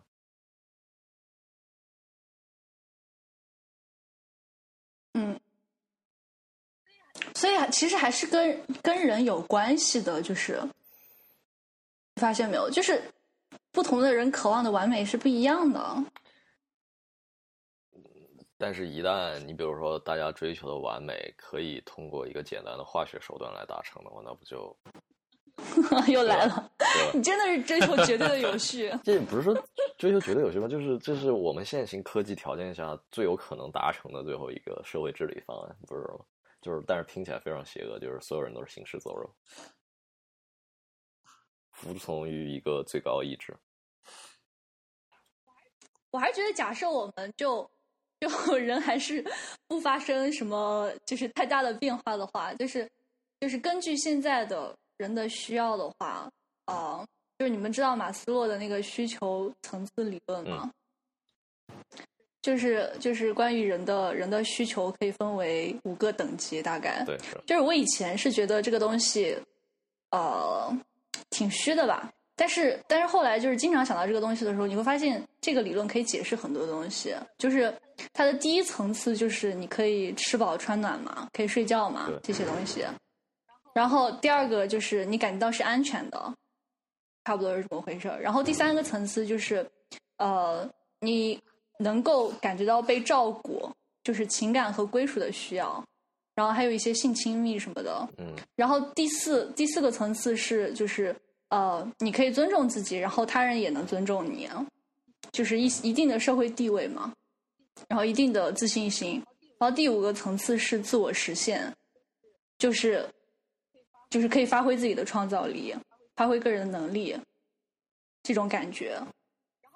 然后，如如果说如果说我们人类就是物质上，就是首先每个人都可以就都可以温饱，就是第一项这个生理上的需要可以基本满足，还有安全上的这个需要嘛。假设生理和安全上的这个需要都可以基本满足的话，就是就是在就是如果一个社会可以实现可以实现这个的话，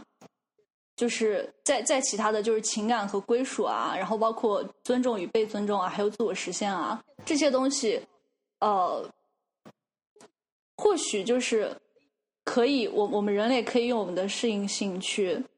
呃去发展出一些制度也好，什么东西也好，就是。使我们人类可以相对来说，呃，可更多的人去能够满足到这些需要。我好像说的不是很清楚，就是懂啊？就是如果说，如果说就是我们的生理的需要和安全的需要已经被满足了，嗯，就是如果你想象这样一个社会的话。就是它会如何发展？就生理跟安全需要都已经被满足的情况下，就是对每个人都不需要买房了。对，就主要就是就是自我实现的达到是吧？然后，如果我们再通过教育手段去引导一些人，他们的自我实现是这样的，然后另外一些人他自我实现是那样的，然后就对吧？然后我们我们通过一个科学方法去衡量了他们能力，让明白他们在这样一个条件下，他们就是能完成这件事情，他们能完成这件事情就会达到自我实现。然后，对吧？那这个社会是不是也就达到那种有序？我觉得是的，我觉得是的。这我觉得这就是共产主义的最最高境界了。但嗯，那如果是这样的话？但是核心问题就在于，这基础两个需求是没有办法每个人都都达到的。而且有些时候，我们甚至为了整体的这样一个社会的治理，我们会要求一些人，你必须去牺牲自己。那这就是对最基本。但如果现在我们所有的，就是基本的一些物质生产都可以让人工智能来完成。对，但是比如说有些时候核电站泄漏了，机器人整个在一个比如说电磁环境里面它是无法运行的，那怎么办？你必须要人进去抢修。不，机机器人如果无法运行，人人肯定也不行的。就比如说一个严苛的一个电磁条件环境，比如说。那里面有一个高强度的一个磁场，但那个磁场对人的影响可能人能够忍受，但机器人一进去就坏掉。但我们必须要有人进去修，但是他进去可能再出来，他他就可能就活不了了。机器人的外面加一个金属的外壳，就可以屏蔽磁场。又开始了，但是就是就是不管怎么说嘛，就是发生这种事情的时候，就是呃，就是不发生这种事情的时候，平常的时候，我们可以就是多数人，就是说或者说基本上所有人，就是这就是这两个需要都可以得到满足，就是可以吃饱穿暖，然后也也有地方住。对，但问题就在于，可能那如果人一旦一旦可以达到这种要求的话，那他们生育了下一代，那人类的总数会越来越多，那资源的需求就会就会增长的越来越快，那很快就会达到一个平衡。对，问题就是问题就是就是假设假设现在就是就是呃人工智能已经可以给我们生产基本的物质了，然后大就是现在现存的所有人类都可以基本就是就是基本上都可以这两个需要得到满足，那么就是在这种情况下。就是大家会选择，就是所有人都会选择继续生孩子吗？我觉得不一定。为为什么不呢？就是我们现在选择不生孩子的原因，不就是因为，不就是因为我们第一，我们没有足够的资源去供养孩子；第二，我们可能自己，呃，无法寻找到合适的伴侣。但是，但是如果我说的是刚才那种情况实现的话，就是我们的生产力和生产关系已经发生了变化了，我们的意识形态就是难道不会随之发生一些变化吗？就是大家就不一定想要孩子，就只想享受自己的生活。对，而且也不一定是只想享受自己的生活，可能会就是产生一些其他的，就是追求，比方说，比方说所谓的所谓的自我实现，就是或者或者说就是一些人可能会觉得，呃，怎么说呢？就是不以生孩子为自己的最大的快乐，我觉得是有可能的。对，我觉得这非常有可能，因为你可以发现，就是越来越多的，就是，呃，非传统的高智商人群，他们可能就是对子嗣这件事情就比较无所谓，但他们依然会想，就是家庭里面有个孩子，他们可能会采取领养的方式，但他们不一定非要坚持一定是自己生的。这已经产生变化了。对，嗯，对，然后就是就是我们不是想一个就是就是完美的场景，就是想一个不错的场景。假设人工智能就是实现了，就是我刚才所说的，那那么就是我觉得说不定人类就已经可以往更好的方向去发展了。就是一种最基本的安全感得到满足之后，人们可能会去想着自我实现，然后会去探索科研，会去。呃，想办法设计更好的艺术、更好的产品给别人去用。那怎么能？那怎么样才能防止我们就是，比如说两个国家里都各自达到了就是基本需求，大家都 OK 没有问题，但是我们就是两个国家、两个社群，对吧？哦，这个能能够阻止他们发生战争吗？就他们会不会利用这种无限的？就是还是有政治上的问题。就不一定是他不一定是因为政治，他很有可能是因为一种，呃，比如说惯性，就是你本来就是两个群体，你们自自我认同就不一样，就觉得好像一定要争一争一样的。对，我觉得可能就是如果是两个两个群体，他们的自我实现之间有冲突的话。那就需要政治来妥协。如果没有政治来妥协，那这个冲突最后一定会就演变成比较激烈的冲突。对对，我比较同意。或者说，有有一方先把。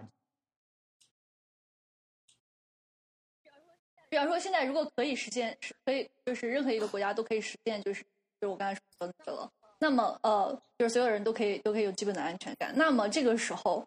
呃，这个时候就是可能。本来没有这些东西的人，就会希望达到我刚才所说的那种那种情况。然后，然后本来拥有更多的人，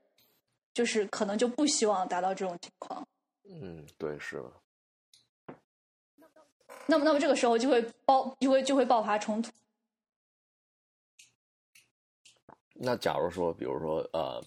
已经。是因为一场世界级的战争，所有的国家都被打烂了，然后我们残存的人类重新构建整个社会，就采用这样一种方式。然后由于我们的总体数量很少，所以资源是够的。然后我们再通过人工智能的方式解放了我们的生产力，对吧？我们可以去专注于科技、文化以及艺术方面的自我追求。那这同样会发呃，就是会发展出一些能力比较强的人和一些能力比较差的人，对吧？他们会不会产生嗯对立？就是这样一个社会结构是不是稳定的呢？哎，说白了，人还是复杂的，以所以就是就是不同的人有不同的所以说。就是就就用类似于毒品一样的多巴胺跟内啡肽去控制他们就好了。我我去，能力强的人，就让他们就让他们多获得一点啊，我觉得很正常。对，但是会嫉妒，不是吗？就是你你比我多，本来我们的所有的基础的东西都是一样的，但是你比我强，哇，我感到嗯我对自己很但是我也会觉得，反正你比我干的多，那你比我比我比我多也很正常，就这种。这种这 种观念是不是自然而然人会产生的，或者说通过社会的教育一定能够深植人心的？会不会有人就是提出反对意见？到那个时候，肯定又有新的就是社会规范，就是不成文的那种规范嗯，和还有道德，然后肯定会有一些人还是像现在的犯罪分子一样，就是不就是产生就是产生出对对对那种情况的不适应。对，但是整体来说，是不是可能比较好？这这哎，这真的就让我想起 心理测量者里面那个世界，是吧？就嗯就是有一个人工一个集成的一个像人工智能一样的系统来控制这个社会，大多数人都过得很好，但少部分人会过得非常非常差，然后可能他们就被定义成反社会的，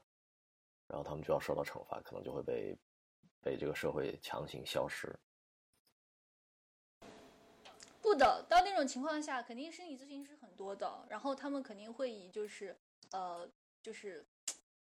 就是就是解决这些人的心理问题为己任。那是哎，我觉得那是不是到那个时候，我们就就是会定义那是一说解种病态决这些人的心理就就有问题病，我们就要治你。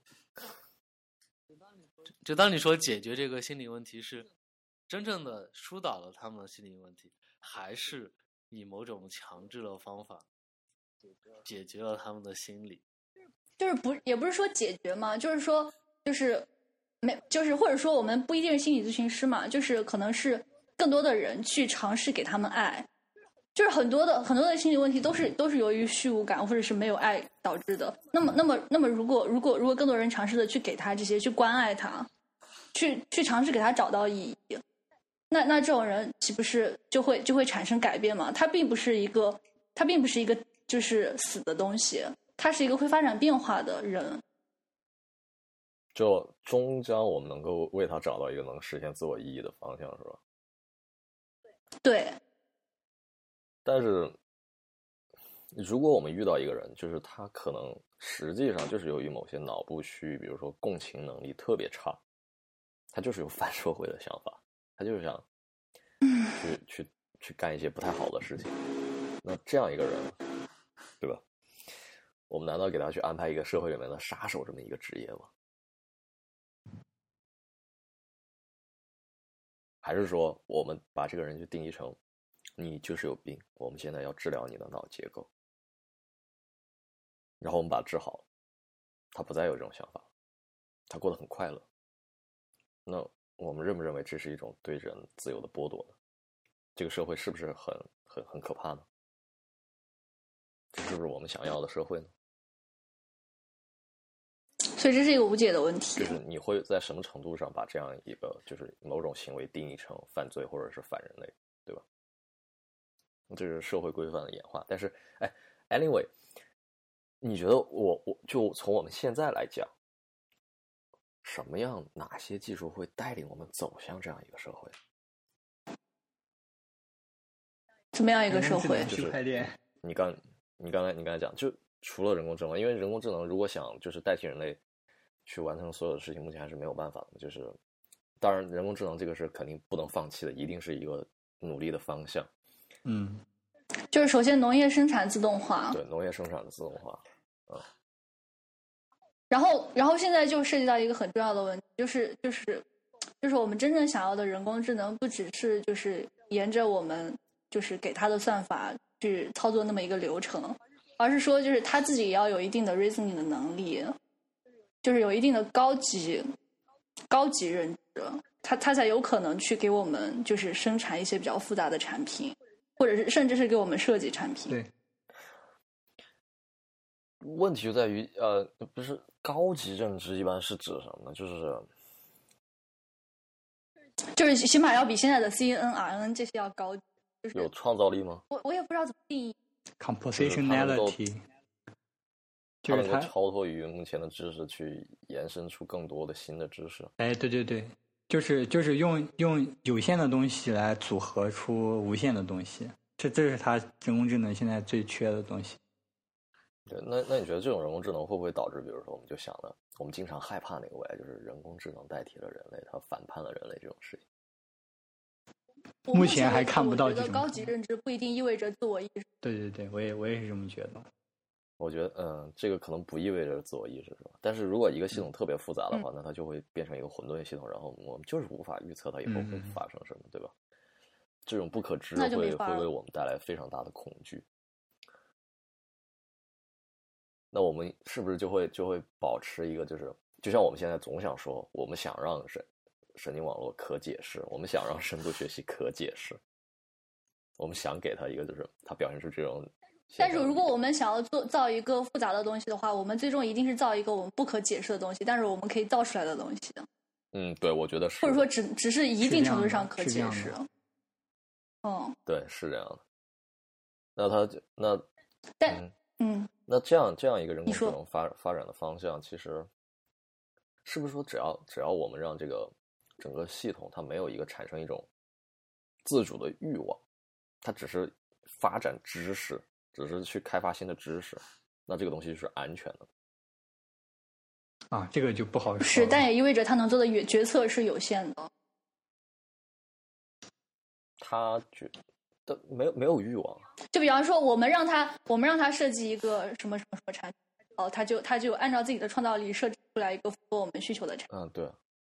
然后，然后他他不会说就是哦，我现在突然想设计一个什么了，就是就是我我就是我们不给他这种东西。对，我们不给他这种东西，就是我们就告诉他们我们的需求是什么，然后他为我们去对生产更新的东西，可能去延伸某些知识，去发表更深深刻的知识，这同样也是一个基于原来的知识进行生产知识的这么一个过程，对吧？但是对他并不会自己定自己的任务目标是什么，就是即使是这样，他也对，就是到到时候，不安全吗？即即使是这样，它也有可能是不安全的。就是我是看的 computer file 上有一集就有讲这个的。比方说，你现在设计一个人工智能，它的目标是你定的，就是帮你收集尽量多的邮票，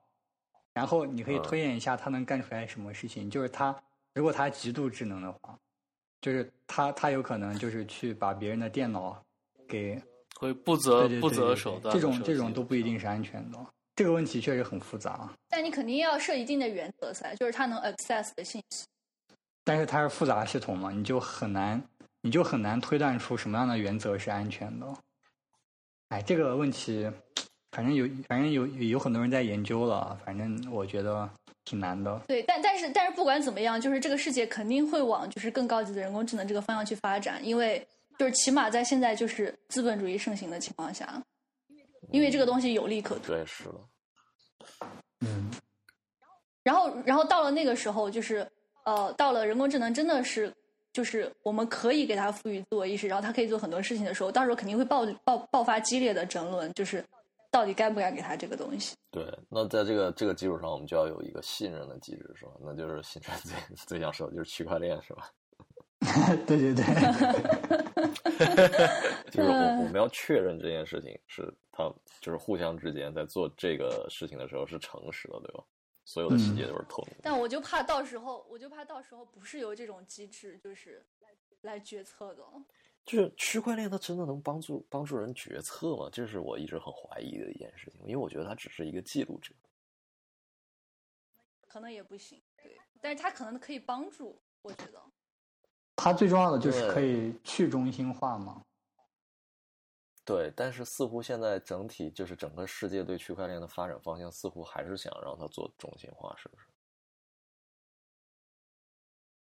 哎我记不清了对好好像它有不同，就是中心化这个词有不同含义的，就是不同层面的中心化。就是区块链它做的是记录方式的去中心化，但是它的啊、是什么来着？它是有一定中心化的。嗯，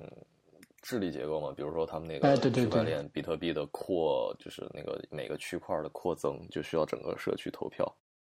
还有包括他们哎后来对对对好像特黄金是这样比特现金那些硬分叉什么之类的，这些都是通过嗯投票嘛，也就是共识机制嘛。好像是这样。这样的话，对于区块区块链比特币的执执念和鬼成天对于秩序的执念，真是有的一拼。我其实反正长长期来讲，我很我其实没有特别搞清楚，就是区块链这个东西会对人类社会造成什么样的影响，因为我总觉得这个东西一开始它的设计是实际上是为了一种就是民主化、一种平权，然后是想不要一个中央银行，达到一个经自由市场。嗯那后来它现在这些演化，就是各国政府啊，包括 Facebook 那个 Libra，对吧？嗯，都被禁止了。这我就感觉似乎人类不想要这个东西，就是现在这个这个技术的走向开始变得扑朔迷离。它最后至少在我们现在来看，就是我们想要这个东西带来一个什么样的未来，我我其实没有太搞懂。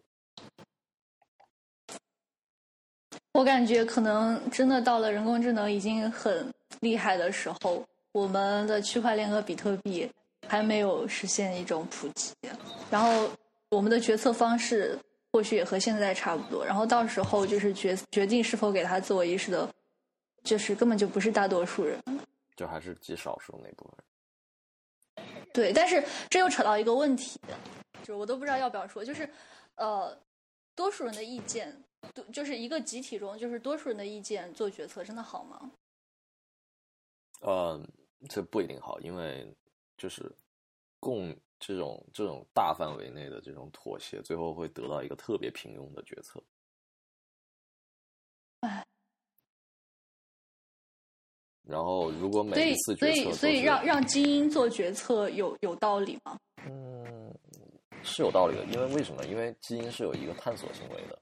而如果每一次决策你都是大家所有人平均的话，这个探索行为就会被降到非常非常低，然后你就会落入一个局部最优，它永远都不是最优的，然后很有可能这个局部最优，你可能永远就困在这里了。在政策上来讲的话，这可能就是这个社会结构的不断的失序，又回到有序，失序回到有序，失序回到有序，不断的在这个周期内重复。唉，这就很这个这个从强化学习的观点上来看的话，就会很很明显。就像你如果要训练一个呃一个机械手臂去抓罐子，对吧？你一定要让它最开始的时候，就是它有一个非常强的一个探索能力，就是探索的那个参数会设的很大，但到后面它会越来越小，然后它趋近于同一个动作，然后我们认为这个时候它达到了一个全局最优，但其实还有可能还是局部最优。但这样就是我们会感觉够用了啊、那就 OK 了。但如果是社会的话，我们总希望它向着最好的方向发展。如果我们让所有人都来参与决策的话，呃，每一个尖锐的方向的探索，最后都会被互相拉扯，对吧？最后会得到一个特别折中的方案。那这样的话，这个折中的方案最后就会导致一个，我们就在就是进入了一个，比如说一个函数的一个一个呃低谷区，对吧？这个低洼区我们就永远陷在这里了，就出不去了，因为你没办法做出一个特别特别强的一个倾向的一个探索，你就出不去了。嗯，但是这也要看那那少数的决策者到底是在探索还是在满。对，但这就回来回到一个问题了，就是我们想，那我是不是如果我们想进行一个精英政治的话，就应就是要鉴定是不是他在满足私欲，对吧？他是不是对大家所有人都是好的？但是这样一个判断又满足私欲又也没事儿，但是要也要符合集体利益。就有人相信历史是由少数人来推那精英政治就是好的，即使它是邪恶的，但它也会为我们带来什么？因为那个人做出了一个特别极端方向的探索。但是就是也也要看哪哪精英，就是所谓的精英，就是在这个社会里到底是哪哪哪些人，就是称不称得上精英？我觉得啊，人类社会所谓定义的精英，就是那种敢做出特别大胆的那些决策与革新的人。他们的决策与革新不一定是好的，但他们会主导这样一个事情发展向下探索，然后我们才能知道这件事情是不是好。但不可避免的，这种探索可能会带来一个非常差的一个结果，可能是一场灾难。但如果没有这个探索呢，那我们的社会就可能就没有没有太多的进步。嗯，有道理。但是在历史上，我们就会谴责这样的人，我们不认为他是精英，我们认为他是邪恶的。这也是很正常的一个系统性的反应，因为你你会想否定这个方向，以后不想再有这个方向。但是我们不可否认，这样的人他就是人类社会需要的那种类型，就是领导者，对吧？但是就是这种思想，就是对普通人是不公平的，而且就是可，如果我们依然保持现在这样一种治理结构的话，那普通人会感到痛苦。这也是为什么我我们就是。可能会希望一个民主，我们希望自己能够去制衡这样邪恶的精英。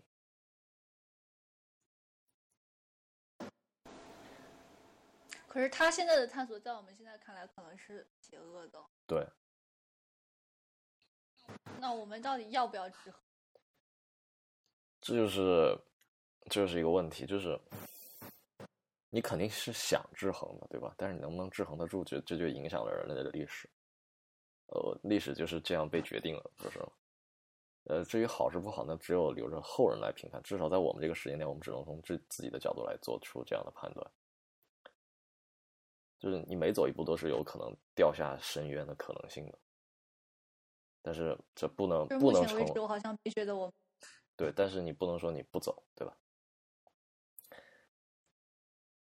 但是一个集体主义过分的这样一个一个一个国家的话，它就会。就是我我觉得啊，真正意义上的那种集体主义指的是什么？就是大多数人来做决策，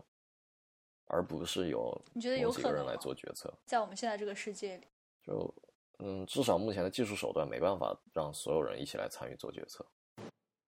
因为首先人们去理解一个决策，它的从开头到结束，由于这个知识水平的不同，他可能连那个文件都不一定读得懂。读不懂文献的人。就不可以做决策了。他他可他就失去了那种资格，你知道吧？就是他可能首先连与反对别人的理由都找不出来，因为他不知道他们在说什么。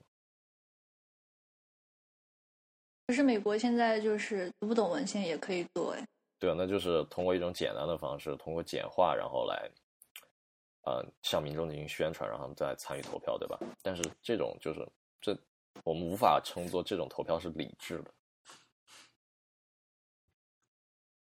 嗯你是只获得了部分信息的进行了一个投票，那这种这种 这种东西其实是，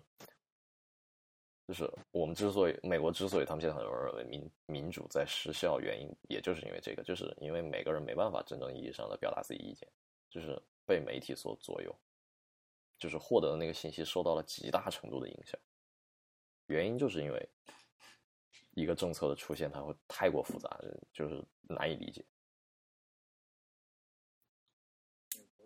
美国最开始是假设了所有民众都有充分的政治素养，其他的素养，然后可以充分参与社会公众议题的讨论。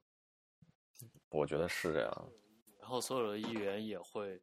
在公共场合充分的和公众进行交流，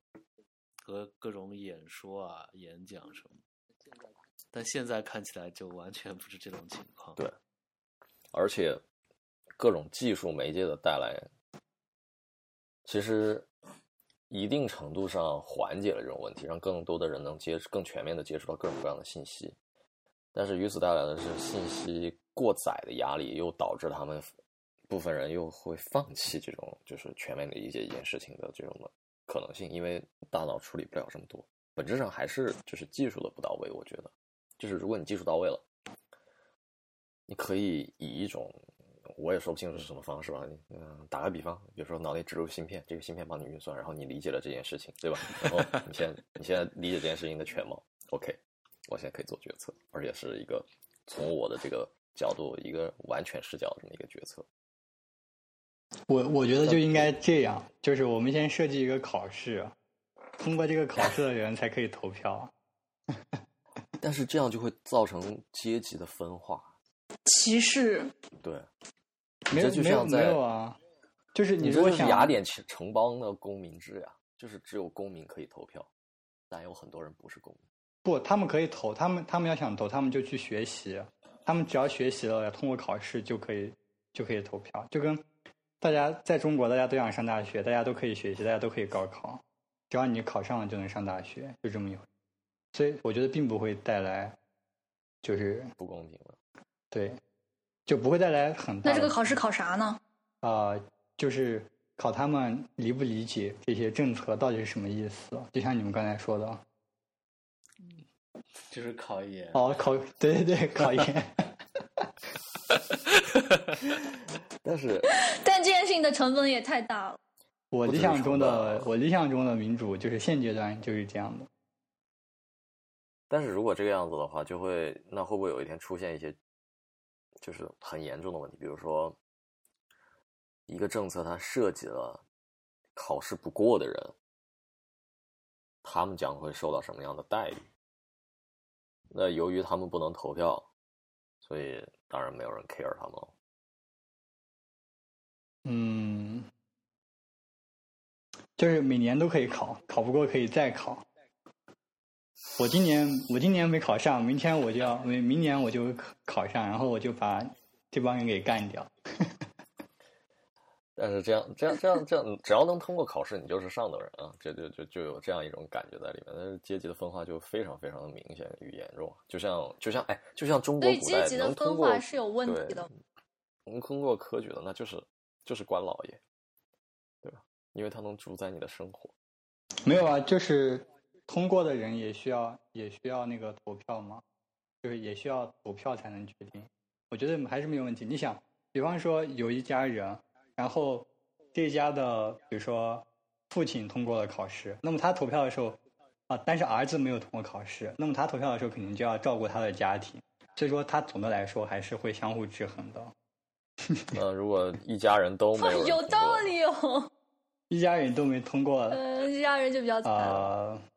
那他们家他没有，他不会太惨啊，他只是一个投票的问题，并不是说你，并不是说你考完试之后你就已经是权贵阶层了，并不是啊，你只是有个投票权对，而且而且而且这个就关系到一个问题，就是就是人们对于投票这件事，是不是把它看作人权，还是还是就是只是觉得只是投票这一件事情的权利而已？这这两个区别是很大的，投票不就是人们如何看待这投个东西不。是人权，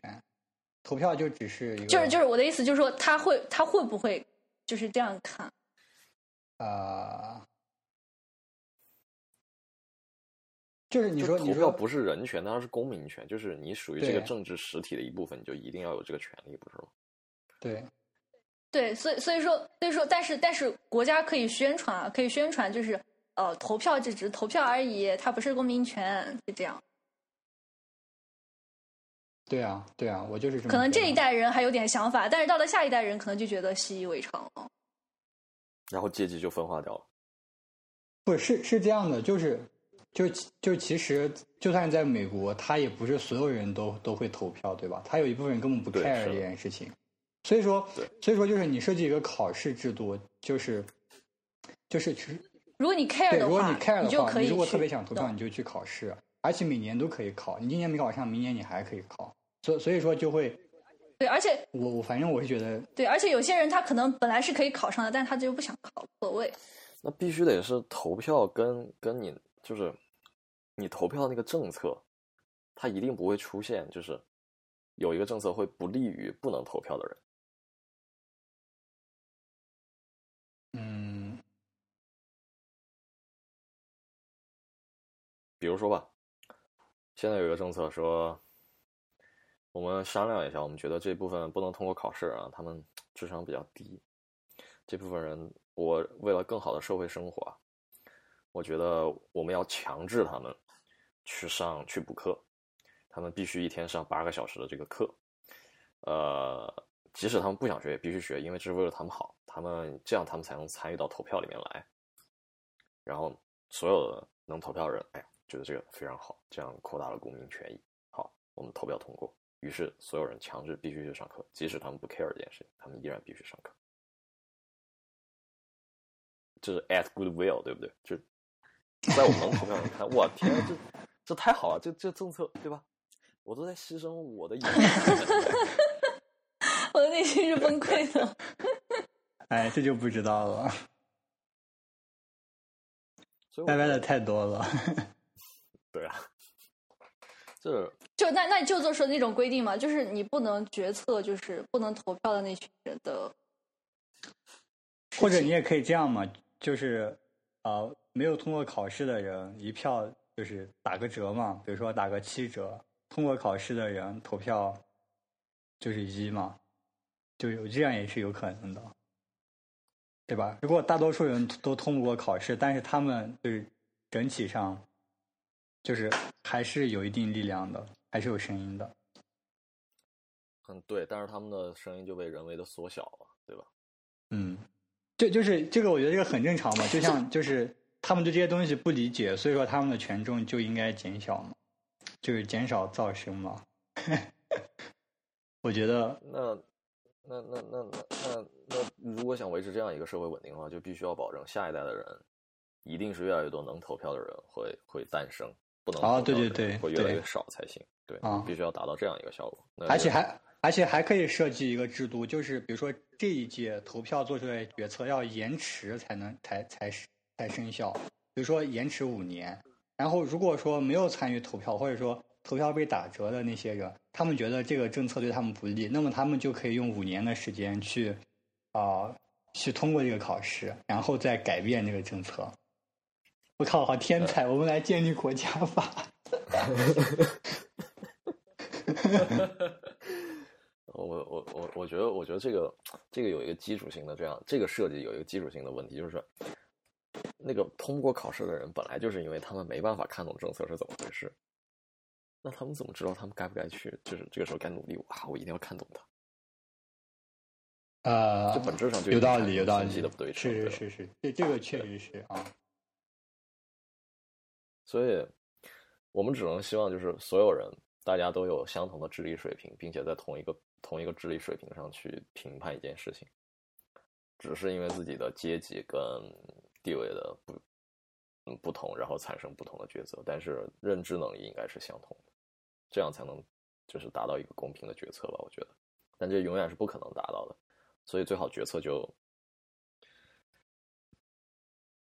最好决策就不要涉及到最呃可能最基本的人权啊或者什么问题，或者就会可能会好一些。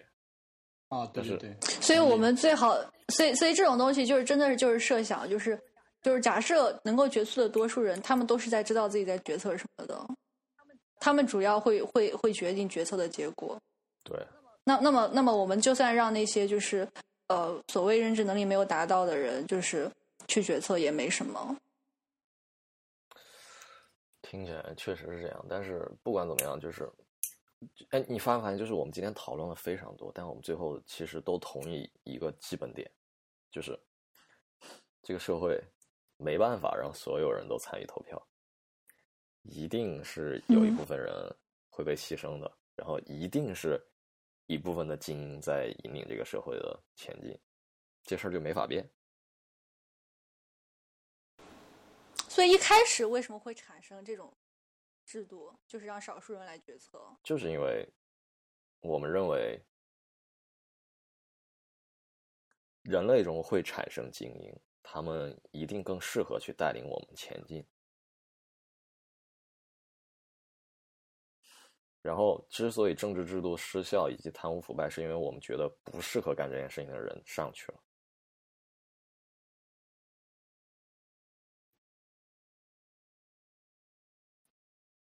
但是我们之所以还没有把他们拉下马，就是因为还没有到还没有到多数人都不可忍受的地步。是，但是这本身已经非常糟糕。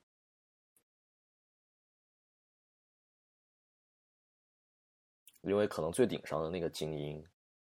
那群精英，他们会觉得底下那些人就算蠢一点，其实也无所谓。哎，所以你们所以你觉得现有的什么制度下，就是能让真正我们想要的那种精英坐上那个位置？嗯，我觉得无论是纯粹的民主制度，还是专制制度，甚至说是封建制度，我觉得都没有办法，因为这归结归根结底是一个核心问题，就是我们能预测这个人的能力。预测一个人能力本身是对一个复杂系统的预测，我们现在没办法解决混沌问题的情况下，我们就无法完成这件事情。有道理。那我们唯一唯一能做的就是，我们把整个社会都处于一个高度控制的状态下，然后由一个最顶层的一个智能去决定我们该往哪个方向走。可是这个最顶层的智能也不能决定，也不能也不知道混沌是咋回事儿。对。但是，就如果我们把一切都控制的非常的严格的话，然后让下层每一个人都可以达到自己的幸福，就像《美丽新世界》里面讲的那样的话，那这个社会它的它就像它就像充满了润滑剂一样，它就很难出问题。然后它会比较有效的去做各种各样的尝试，然后最后找到出路。但是你刚才说，但是但是你刚才所说的那个控制也是一个复杂的事情，对，是，也是很难实现的，就是就不用回回到回到最开始的话题，就是现在我们所能看到的这些科技有什么东西能够引领我们走向一个比较有序的社会，而且不是那么的邪恶，因为那种控制其实很邪恶，对吧？至少与我们现在的文化是相抵触的，我们必然会反对向那个方向发展。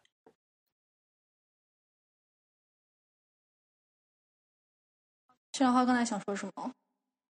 呃，你你们先说，我想说的跟这个问题没有关系。OK，就是我还是觉得光科技是不够的，就是必必须要，就是有有一些其他的东西。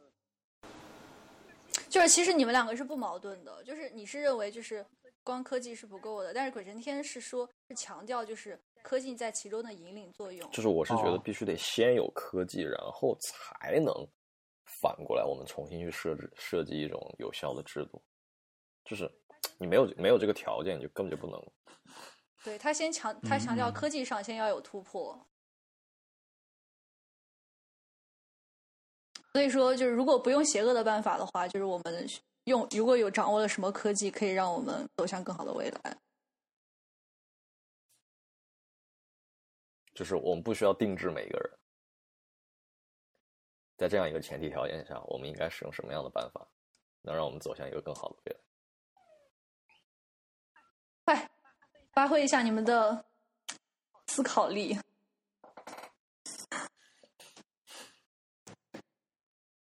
鬼神天自己是怎么想的？除了你那些 所谓的比较。嗯，我就总觉得，就是如果每个人最大限度的能对对方是诚实的，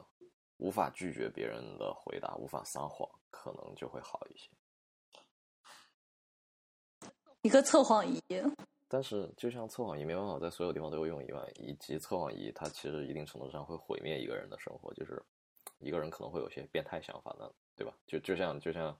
就像西兰花最开始提到的，就是你你控制不了你在想什么，然后你可能会有一些不好的想法，然后，对吧？你可能会被你有这样想法，你就会被公众所审判。对，哎，但是吧，话说回来，如果说每个人都这样的话，那大家是不是就会把标准放宽呢？对，肯定会的。就就没就其实就很正常的，你会有这样想法，我也会有这样想法，但是我不会做这样的事情，而且我能确定你到底在想什么，就是。你我说啊，我们要不要干这件事情？你能给我一个非常准确的答案，我能知道它。所以说，我觉得目前来说最切实际的科技就是区块链，就是它就能一定程度上实现这个。哎，不，真真的就是我，我不是区块链的粉丝，就是我我对区块链不是很着迷，但是我就是这么觉得，就是我并不是区块链爱好者，就是因为就像刚才鬼神天说的，就是它能一定程度上。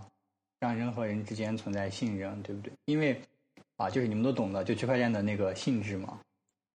啊，其次就是它它其实对现有的体制就产生了挑战，就是它其实是一种想要把这个社会上的财富重新分配的一种一种驱动力，就是因为我们要把，就是你要你要是区块链已经就是比特币已经完全可以当货币使用了，那么那么原来的这些银行系统就要都崩溃了，所以说这也是被现现有的这些政府和权力所惧怕的，所以我觉得这个东西它。很有可能就是一个驱动力，但我一直就没有搞懂，就是你比如说两个人之间他要互相做决策，这区块链怎么参与这个过程啊？做决策的话，就是说智能对吗？对啊，就是难道说我签了这个东西，我就一定承诺，就区块链保证了我一定会去完成这件事情？哎，是的，就就相当于我给你做的，我跟你签的合约是一段程序。就这段程序，我只要就是我现在说，只要你给了我多少钱，我就一定要做这件事情。然后这这个合约是用程序的形式写在写在区块链上的，就是这个东西就没法篡改了。那么那么就只只要你你给了我这些钱，它就会自动执行，就是我又没办法骗你，就是这么这么一回事。哦，那它至少一定程度上在在就是金融领域，就是一个虚拟的交易里面，它成是的，是的，是的，触及的领域，那那它就会被强制完成。是的，是的，而且同时所有人都有对，就没法篡改嘛，就就反正都是用了区块链的一些性质。那这么一想的话，觉得确实是。那随着自动化的边缘越来越就是触触及到每个人的日常生活的话。那这种被强制执行的可能性应该会越来越大。是的，是的，关键就是这个东西肯定要受到政府的打压。对对，就像你政府如果承诺了一件什么事情，你相当于是跟所有人签了一份智能合约，如果你不能达到，那你就要下台这件事情，那政府必然是对吧？不愿意接受。嗯。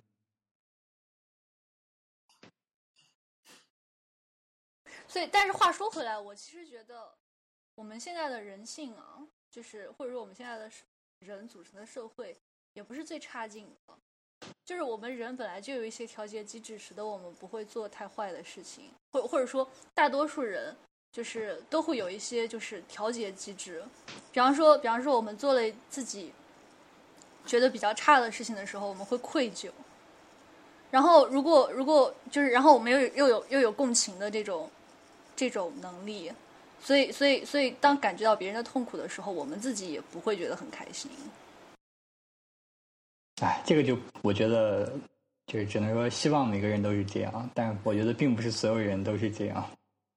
对对，就就是虽然不是所有人都是这样，但是但是很多人就是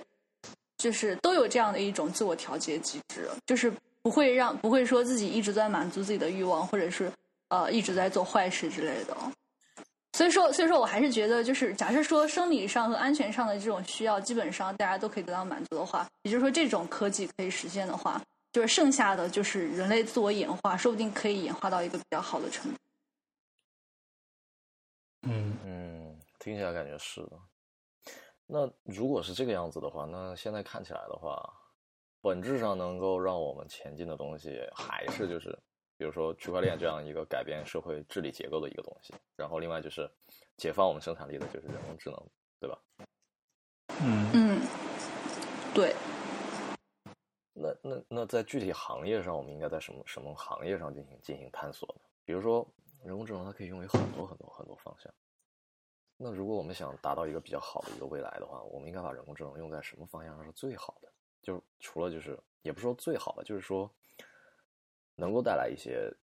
比较跟现在特别不同的一些效果，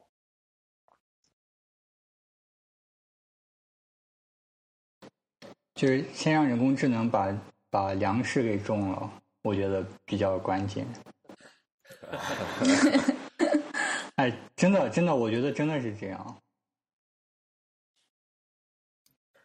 对，确实最基础的就是粮食，对，然后还有资源的开采，对吧？对。那我觉得这两件事情是最重要的。但是，那那这又有有一个问题，就是如果人工智能可以做这些事情的话，那很多很多工人就就就没有工作了，对吧？农场主可能也就就这个没办法，这是解放生产力的过程中必然会面临的问题。对，但是他们可以去干别的认为这是不好的吗？那很有可能没有能力去干别的。就是其实之前的时候，可能一年前吧，我我的我的认知就是就是跟这个很有关系，就是我我对人工智能就一直很排斥，就是因为我很难接受就是很多人失去工作这件事情。我们对解放生产力的设想总是认为，生产力一旦被解放了之后，它就会被正确的分配到其他需要生产力的方向。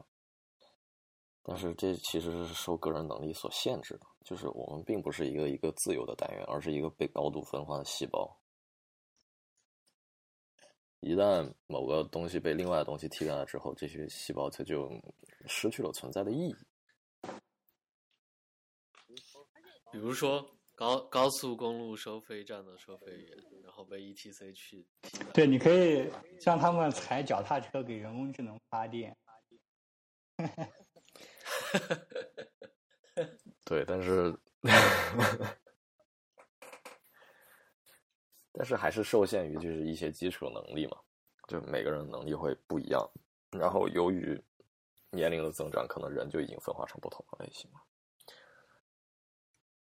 那我我们可能就，嗯，这个地方就就需要一些可能政治或者社会条件上的一些保护吧，就是让这些人能够较为无痛的从这个这项事业里面逐渐的退出。对，创造一些就是其他的工作。对，但同时这个工作必须是有这样一些技术能力的人，他们也能够胜任的才行，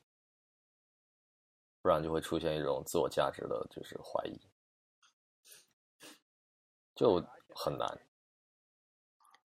就而且这个时间会很长，就很有可能在中间我们会遇到各种各样其他的事情，然后突然就解决了这个问题。比如说战争，可能就会让很大一部分人就就死去了。然后原有的一些产业结构都会发生立竿见影的这个一个一个改变，对吧？嗯，所以我总是在长期怀疑一件事情，就是当一个世界走入一个发展死胡同的时候，爆发战争是不可避免的。它就像是一种进化机制一样。哎，突然突然感觉像中国和中国现在这种状况，要是这么说的话，感觉战争可能就要近了。嗯，我我总是有这样一可怕恐惧，对，就是当社世界的资源已经被分配了，然后生产力又没有足够的方式再去进一步解放，就是科技步入了瓶颈，对吧？然后还有大量冗余的人人员，那怎么办？那就我感觉现在好像更多的不是生产生产力，就是让就是不不够，或者是生产的东西不够了，然后大家大家不好分的问题，而是有一个就是、嗯、意识形态的问题。对，也也是意识形态，也是也是国家的，就是一种惯有的思维方式，就是国家决策者，对，就是就是他他会认为就是我和你做生意是吧？然后然后就是你你赚的比我多，就是我无法接受这件事情。对，是吧。而且就其实如果现在我们消灭国界的话，就是可能现在的生产力啊什么各种东西其实是够用的。但是总有人想追求更好的生活，以及不想让自己的生活变坏，对吧？但可能他的某些生活习惯其实是超出了人类社会本应该有的那个限度，对吧？那我们是不是应该限制个人资产 有一个上限呢？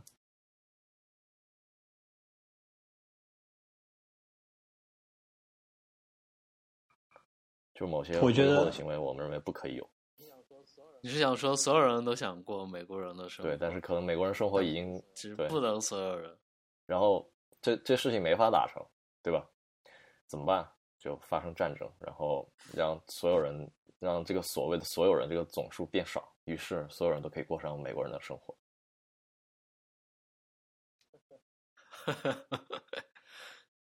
这很有可能会是人类社会的一次集体决策。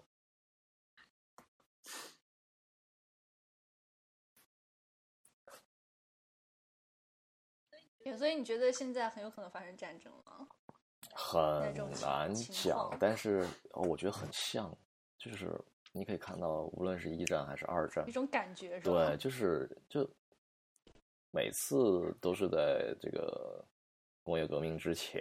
然后就就爆发战争，然后工业工业革命之后，哦，大家又觉得好像有发展点了，于是大家又相安无事。就之前发生所谓的世界大战什么的，它并不是说某个人宣布好，我们现在开始世界大战了，还是是一系列事情慢慢变化的。对，然后把所有人全部拖进就是最开始，对最开始的某一些局部战争，在其他地方人对于其他地方人来说，并不觉得那个战争或者那件那个地方发生的事情和自己有太大关系，是慢慢慢慢变化成了演变成了世界性的世界性的那种问题。嗯，所以 Perry 也觉得看现在的情势快要发生战争。然后我们现今来看的话，最开始的叙利亚内战，对于我们来说好像其实很嗯遥远，就觉得啊那个地方就是有一个地方他们在打仗，反正他们那个地方反正一直都在打仗的感觉，和自己感觉关系不大。反正我远在远在某些大洋彼岸或者什么地方，有道理。但实际上这种东西它会慢慢的，就是会慢慢把其他周边的地区，还有其他地方的问题，慢慢就又继续的引爆，所以并不会有一个真正的东西来宣布啊，我们现在开哎，始这不就是混沌系统吗？你对永远不知道最开始的哪个细小的因，最后导致了一个非常难以嗯接受结果。对吧但我们现在说当年的一战、二战开始的什么什么时间点、什么什么标志性时间，都是事后事后来分析啊，当年这个事情发生了，其实是就这么怎么。但我们现在正在处在这个时代，这个事情发展中，没有办法事后复盘每个哪个事件是标志性事件。所以说，个人才在时代的洪流里面就是无可避免啊，被推动是吧？哎，这也就是为什么我们想追求一个更好、更好的社会。还是要考虑历史的进程。说白了就是有有有，只只要只要有有有一些国家，他们觉得他们觉得就是就是现在的情况下打打仗比相安无事就是对我更有利，对他就会这么做。他们就会开始搅动。对我觉得哎，我觉得，我觉得现在现在这个局势，即使不发生战争，就是就是不发生，就是武器的这种战争，我们肯定也会越来越差的，就是生活。因为为什么呢？因为总体的人口数量在上涨嘛。没有说说白了就是恶化了，就其他的我也其他的更复杂的我也不知道。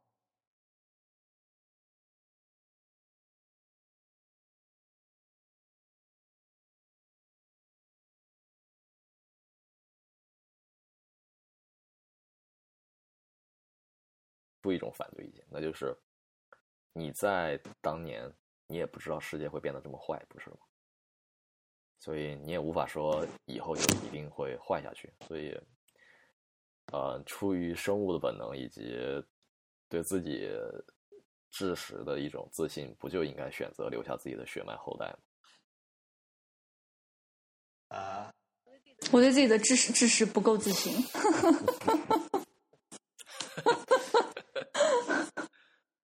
哦，你会你会你会猜想，就觉得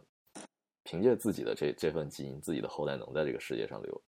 存续下去，对吧？然后你完成了一次呃自我延续的，至少你一半的基因自我延续了下去。但是我不会因为就是自己的这种欲望就去，呃，就去把把他带到这个世界上，然后然后也不知道他要面对些什么。但是这种不确定是每个人都不确定的。然后你能做的就是在最大的条件下为他去保证些什么，对吧？然后剩下说白了就就是他自己就是来决定。每个人在这方面的信心是不一样的。对，是的，而且啊、呃还考虑到一个基础问题，就是你把不把，就是传宗接代这件事情视为一种你作为人必须完成的事情。如果你不觉得这是一个必须完成的事情，那其实来讲的话，就还好。就是你可能会觉得现在这个世界适适合我们的下一代成长的，然后你就留下后代。呃，你要觉得不适合，你就不留下后代，对吧？你就会。所以，为什么很多人会认为传宗接代这件事情很重要呢？嗯，因为首先人的生命是有限的，对吧？然后人们觉得我能留下一个与我相类似的人去完成我未尽的事业，他就会有这样一个想法，他会觉得需要传宗接代。因为以前来讲的话，所谓未尽的事业就是家产。对吧？就是这个家族。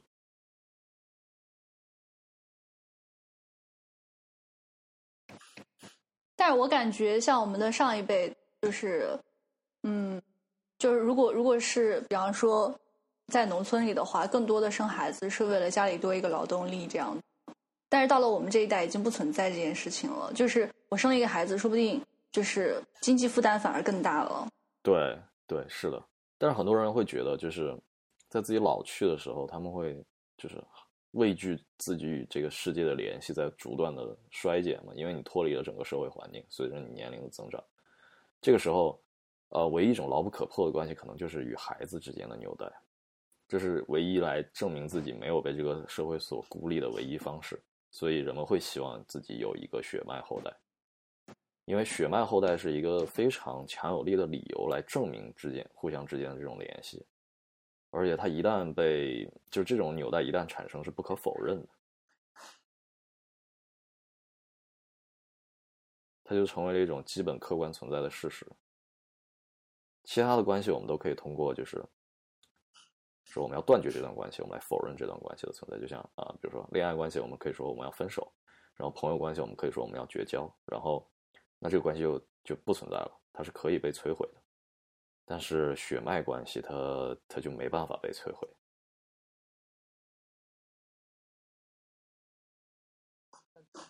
但其实，你你要留下血脉这种观念，其实是你想留下一些东西来纪念。然后最简单的方法就是留下血。对，是的。但可能人不会意识到自己有这个需求。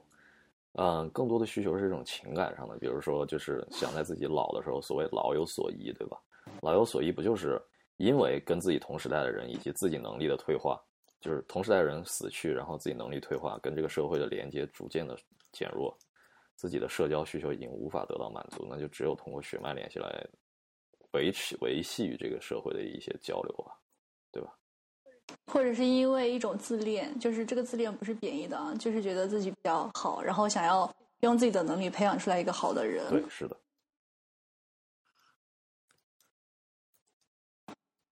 呃，所以你们对就是这个时代未来的发展怎么看？就是觉得会怎么样？哎呀，我觉得二零一零年代过后，这个世界就在不停的往下走，没看到任何好起来的迹象，一切都看起来糟糕透了，尤其是。我这个人更是觉得，现在连学术这个方向居然都要，就是国界的性质都如此的严肃，全球化又在，对吧？又在又在退潮，人类连接在一起的努力再再一次 受到了挫败。就我现在很难相信，在保持在我我我小时候那种，就是我觉得明天一定比今天更好。我现在就是就逐渐在失去这样的感觉，就是觉得明天一定不会比。昨天对对对，我会有我会有我会有这样的不妙的这种感觉，然后在这样一种感觉的驱动下，我就感觉非常的就非常郁闷，你知道吧？就或许只是因为你长大了呢。啊，我不不一定是因为我长大，因为我觉得在我父母的那个时候，他们也是相信明天一定比今天更好的，而且那个时候，嗯，那他们现在呢？他们现在难道？我觉得他们现在也相信明天比今天更好。对，这个想法上会是不一样。但这个不一定是长大的原因。我觉得这个，我相信我自己的这个清晰的认识，它是基于现实条件的原因，不是因为我好像哲学观的改变，所以导致了我对这个世界的就是期待以及预期的改变。我觉得不是这样的，就是我就是跟我年轻的时候对这个世界的就是认知标准是一样的，但是我现在得出一个悲观的结论，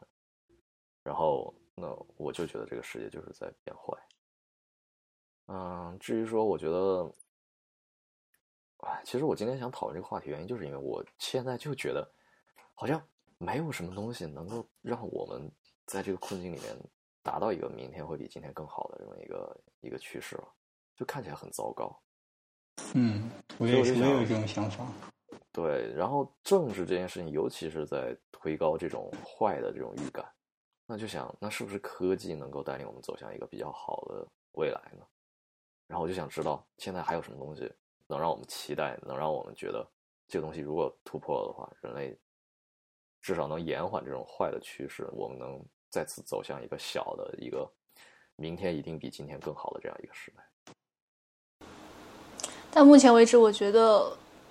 政治会阻碍科技。是的，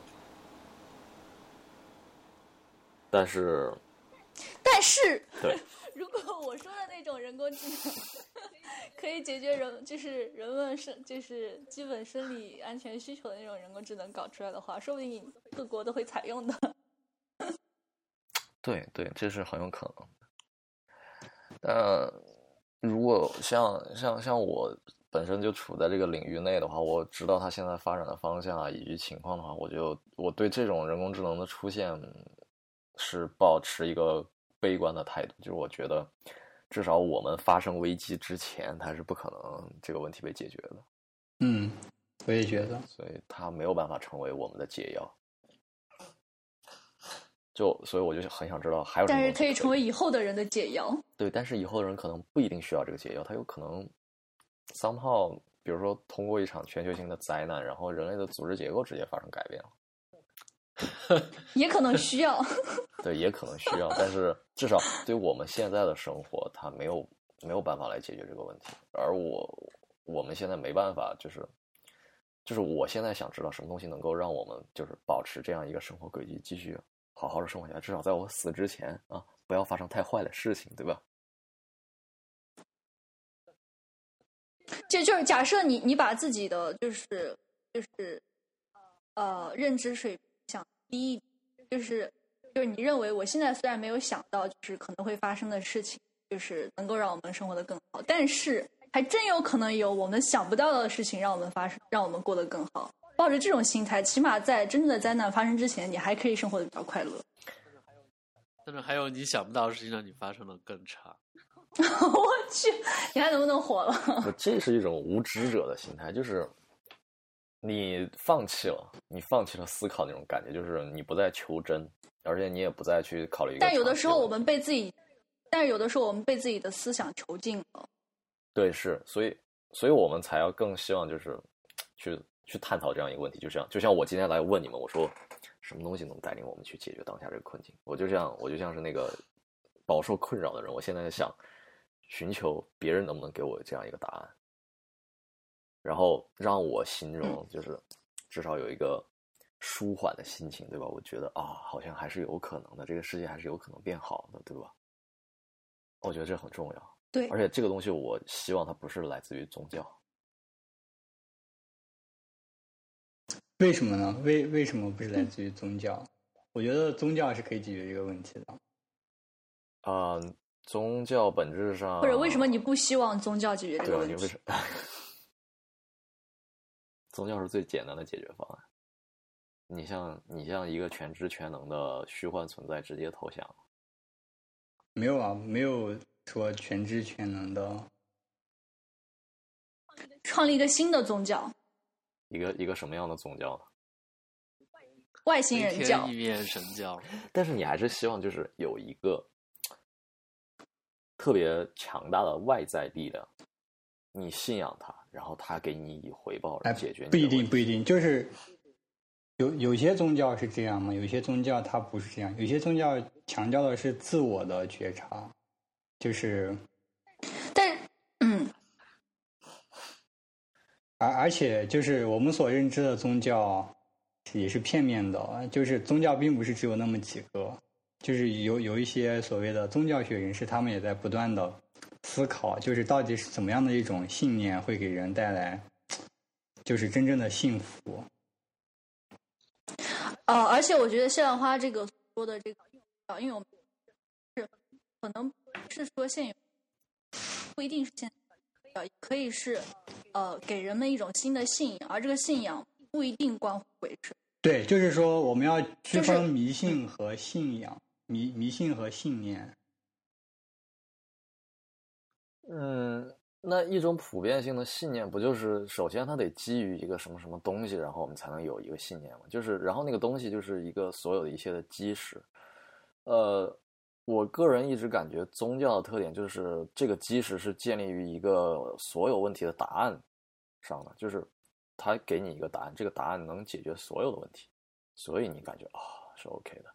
然后你之所以对未来感到紧张，就是因为你有些问题你得不到答案，对吧？所以才会才会感到焦虑，感到呃非常的不自在。我明白了，就是就是鬼神天说的是说，是指就是有一些就是呃，在他印象中的宗教就是会阻止人们去思辨一些事情，而给人们一个直接的答案。对，就是本质上他没有解决这个问题，就是问题还是存在。他给了一个就是模糊的答案，这个答案可能本身它它就不是个答案，它不是一个真正的就是能让我们确实切实的让消灭这个问题的答案。它是一个，它是一个。所以鬼神天实际上是信仰思辨的。我其实信仰是，我希望科学，科学能够进步，它能给一个确实的答案，然后去解决这个问题。对，我觉得这样才是才能，就是你必须真正的去解决这个问题，而不是，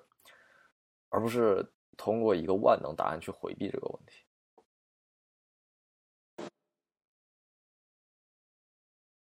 那有没有可能爆发一场思想革命？就是每个人最后都就有一个终极答案，然后就无所谓了，就就是就是，我觉得是这嗯。样，就是我我必须想说一下，就是我我认为，首先宗教，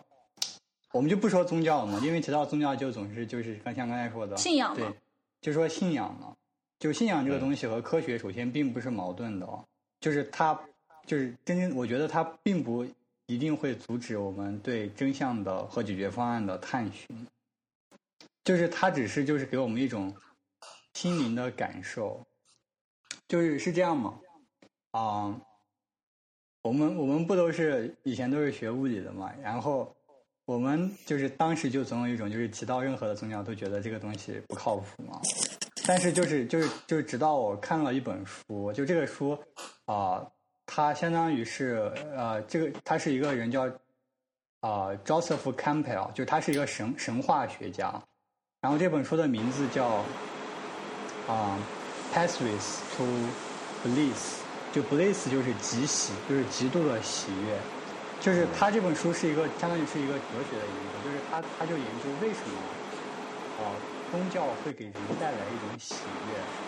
就是他前面就提到了，就是就首先这个人他研究过很多宗教，就是不同的啊、那些少数部落的宗教，就他会发现宗教有一个功能，就是给人树立一种啊、楷模。比方说啊、就他发现一个规律，就是在以前，比如古希腊的时候，有什么样的职业，基本上就有对应的一个神。比方说啊、有有打仗的士兵，就有某某某战神，然后然后有啊、有有这个你要就是你要种植粮食，就有什么谷物之神，大概就类似于这种，他就会给人一种就是我现在做这个事情，我有这么一个模范，我就要向他去学习。然后我觉得我做这个事情是有意义的，就是说宗教这件事情，我我认为并不是说让我们去迷信。比方说啊，有有一本书告诉我们啊，这个这个地球是上帝造的，那那我们就不要去研究地球到底是怎么回回事了。我觉得并不是这样，恰恰相反，就是啊，怎么讲呢？就是我觉得，我觉得就是我们得把科学和信仰结合起来。就像你刚才说的，我们要去找寻一种解决解决这个事情的，解决我们现在这个世界越来越不好的这种趋势的一种方法。就是我们我们假假设我们我们觉得某种方法一定是，比如说人工智能，那么我们就要对这种东西保持信念。我们觉得我们的奋斗目标是有意义的，就这就是一种信仰，它并不一定让我们去迷信。就是我觉得非常讽刺的一点是，就是在中国，所谓共产党执政下，就是要唯物主义，是吧？就是一切啊，就是就就是要打倒各种牛鬼蛇神，反对一切宗教。但实际我们最后的结果是什么呢？结果是迷信的东西一点都没有被减少，对吧？还是有很多的人高考前要去拜佛，但是。相反，把所有人的信仰全部都消灭了。所有人都只有一个信仰，就是钱，就是我，我，我，我就是为了我工作，就是为了赚钱，赚钱就是为了消费，然后消完费之后再赚钱，就不断这样，就变成一个非常恶性的循环。所以我觉得我们并没有取其精华，去弃其糟粕，反倒是把糟粕取到了，把精华给扔掉了。我觉得就是这么一回事。所以我就觉得很可悲。这个确实是。就是其实人不可避免的会有一会去找去信，就是如果没有一个好信仰的话，人们可能就会不知不觉的，就是吸纳了一些叫不是很好的信仰。我觉得就是如果你没有一个普遍性的信仰的话，你就会落落回到最底层的需求而给你带来那种信仰，就是占有更多的社会资源，这就是你的信仰。也就是拜金主义，对对，因为这是你存在危机的一个解决方案，它是最根本的。对对对对对对对，就是存在危机。就是我觉得，当人思考到一定阶段，都会经历这个存在危机。然后这个时候，你就必须得去，就是重新建立一种信仰的系统，你才能觉得生活还是有意义的。不然你就觉得，对，没错，我存在没有意义，就真的就是这种感觉，很痛苦。所以在这种时代，我们就是需要领导者，就是就是就是这个领导者，他接他，比方说他接信人工智能能给我们带来东西，那那么那么他可能就会就会帮助我们推广一些人工智能，对不对？对，是，但是同样就是对于每个人人的内在来说的话，就是啊，你比如说像我的话，我就不是一个啊特别崇拜钱的人，我对。就是占有大量的社会资源这件事情，其实并不是特别在意。嗯，我之所以有可能有些时候想赚更多的钱的原因，是因为我身边的人他们需要，就是他们有这样一种就是渴望，所以才会迫使我有这种压力，对吧？呃，我如果单纯的脱离了这种社会环境，我单纯的来讨论我自己的话，我觉得我是一个技术主义者，就是我愿意为我付出我的整个生命去推动某一项技术的进步，然后。这带给我的快乐比其他都要高，我觉得这会解决很多问题。就是我的信仰，就是就是技术的进步，然后让明天比今天更好，对吧？然后我觉得我存在的意义，也就是为了干这个。嗯，对。然后你现在发现技术的进步并不会让明天比今天对，然后这就出现了一种 让我动摇的情绪，你知道吧？但是我觉得可能这是因为我们现在有些技术不够好的原因，就啊，修正一下自己的想法，对。嗯，嗯所以就是，尤其是来到美国这边之后，你就会尤其感觉到一件事情，就是这边人其实不是特别 care 自己到底挣多少钱。很多人啊，就是至少在就是学术领域，很多人都不在意这个事儿，然后也不在意自己的年龄会限制自己去干什么。之所以就是在一个资本主义社会，反而拜金情况没有那么严重的原因。我感觉就是因为他们基本的生活保障是是有的，所以他们不会那么去担心各种各样的问题。对，对啊，所以我们就要发展人工智能啊，解放人类生产力。而且你发现没有，在美国这样的资本所谓资本主义国家，对人民的剥削反倒是比较少的。嗯，因为它发展出来了各种力量来抗衡，就比如说工会啊之类的，是不是这样？我感觉是这样。啊，那其实他又通过其他的金融手段来剥削，他不直接剥削，对，让让你看不到的一种剥削，就是剥削一定会存在，但是我觉得，就像如果你是一个为技术愿意献身的人，你可以承认这种剥削的存在，你也愿意接受他的他的剥削，但是前提条件就是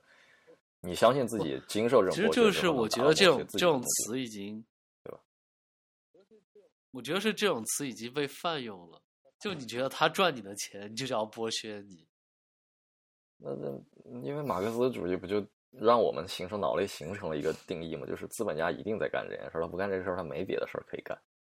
好像这就是资本家本质。这这其实就是预制了，你先预制了他的一些行为，然后你就把所有东西都套上去。对，是的。那那如果我们就是抛开这种思想，我我们觉得就是他赚你钱，难道是 for your goodness 吗？就是为了你好？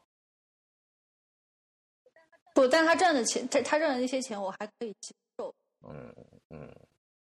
对，是我们会觉得，比如说像苹果公司，他赚了很多钱，我们觉得这是他应得的，是吧？那是因为他发明了很好的东西。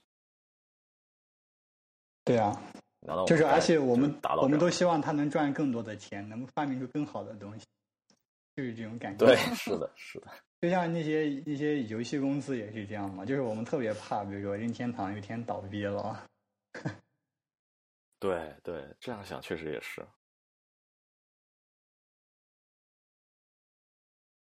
就是比如说，我现在其实就巨害怕苹果，如果有一天倒闭了，然后我们就用用不上，就是 MacBook 了，然后市面上也没有其他的可替代品，还是有这种感觉，你就会觉得，对吧？对，是这样。就是你会觉得这是一个伟大的公司，然后你觉得就不能让它消失，它消失了就就会失去很美妙的一些选择。嗯，对，然后在这种情况下，你不你不把他的这种就是商业行为视作一种剥削，因为是是就是它是应该存在的，就是维系了那些具有高雅品味的工程师们存在的源那些呃源头，对吧？就是因为你去购买这些产产品，你接受了这种就是。这样一个交换，嗯，但是人们讨论到剥削的时候，往往不是在消费的时候，就是你不认为一个商业行为它对你是剥削，而是你的劳动被你的你所在的公司，你觉得你是 unfair 的。但这个东西为什么是不公平的？就是你作为一个企业员工，你其实是没有承担这个企业。布局和发展的风险的，对，是的。你作为企业主，就是你最开始你做你做的所有关于企业的决策，其实是承担了很大风险的。对啊，那风险和收益就并存了。你承担承担的风险越大，你收益当然就应该越大。关键是你作为企业员工，你是对，关键是你看到就是有别人在别的机构里，好像比你比你的待遇要好。对，然后你就觉得这就是 unfair，我没有得到一个正确的对待。对。然后你就觉得这是一种剥削关系，对吧？对。那这个就是就就只能说明，就是怎么说呢？就就是你说不清楚你在某个企业上你做的贡献和你承担的风险。和你的收益是是否是匹配的？对，是的。这个就有市场市场调节。对，但是市场会失效，所以就带来了各种各样的问题。哎，哎，你有没有发现，就是我我们无论讨论人类社会的组织形式，还是现在公司公司的治理，以至于个人人生价值的实现，还有对未来的各种期盼，归根结底都是一个问题，就是因为混沌系统，我们没办法想准确的去预测之后会发生什么，所以导致了这各种各样的问题。是这样的，对很多东西我们都没法量化，而且对，就是所有神秘的、不可知的、难以预料的，都是这么回事。其实从科学的角度来说，就是这样。对，就这个这个混沌这些东西，是因为我们的就是科技或者是认知水平还没有达到嘛？但是但是有些东西或许本质上就是无法量化的。嗯，是。我们没办法建建立一个就是一个完整的模型去描述它，甚至我们就算建立了完整模型描述它，我们也无法采集到所有最开始的原始的出动量，就会导致非常呃严肃的问题。这也就是所谓的人是无法全知全能的原因吧？那个人的局限性导致的。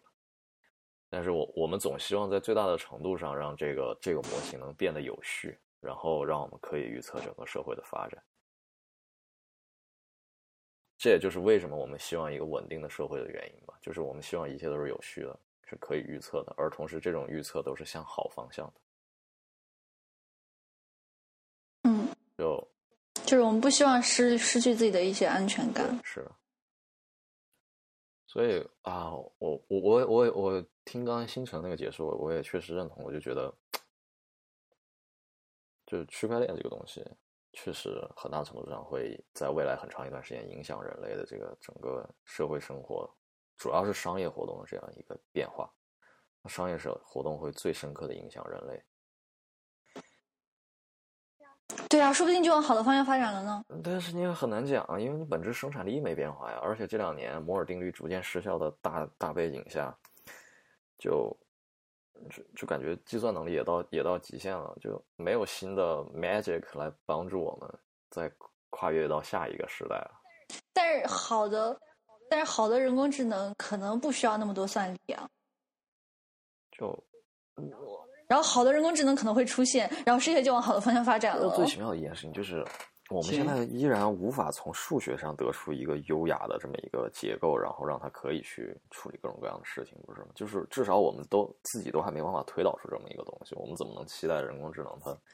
这么一个东西能出现呢？就是一个强人工智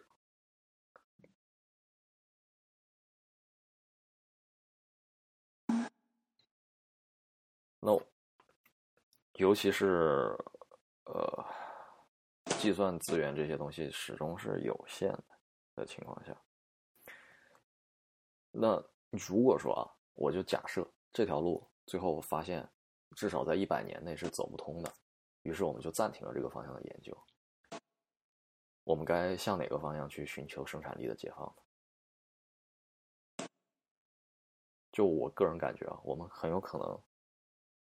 回到生物工程的路上去，就是我们可能会考虑，那既然我没有办法在硅基结构上完成这样一个人工智能，那我就就去制造假的人脑，我去定制所谓的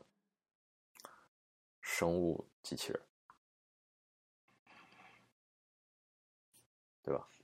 然后我觉得这件事情的难度和我们就现在人工智能应该是相当的，就是其实都差不多。对，我觉得也是。但是它可能就绕过了很多就是不可知的那种意识的产生啊这些问题，因为很有可能。我我目前觉得，就就是你你想造一个很容易，就是我脑子里全是邪恶的想法。就你 什么是一个可定制这个生物机器人呢？那当然是以人类为蓝本了呀，对吧？什么事儿都可以干，嗯，但是，他他被加上了各种各样的生理限制，然后这样一个机器人不断的发展，OK，到最后，他他就是一个伽马人类，然后我们就所谓的阿尔法阶层。求你别把我当做蓝本，对吧？哎呦天，我我天，脑子里面天天都是这种反人类思想，我觉得我不太对。这只是脑洞大而已，正常正常。对，就甚至有可能有一天，我们遇到遇到了整个社会的存续危机的时候，我们都会选择整个族群参与某些基因工程，去做出某些改变，这都是有可能的。但是至少在当下，我们看来，没有哪个技术，我感觉能在未来至少五十年内能带领我们走向一个新的辉煌。能源问题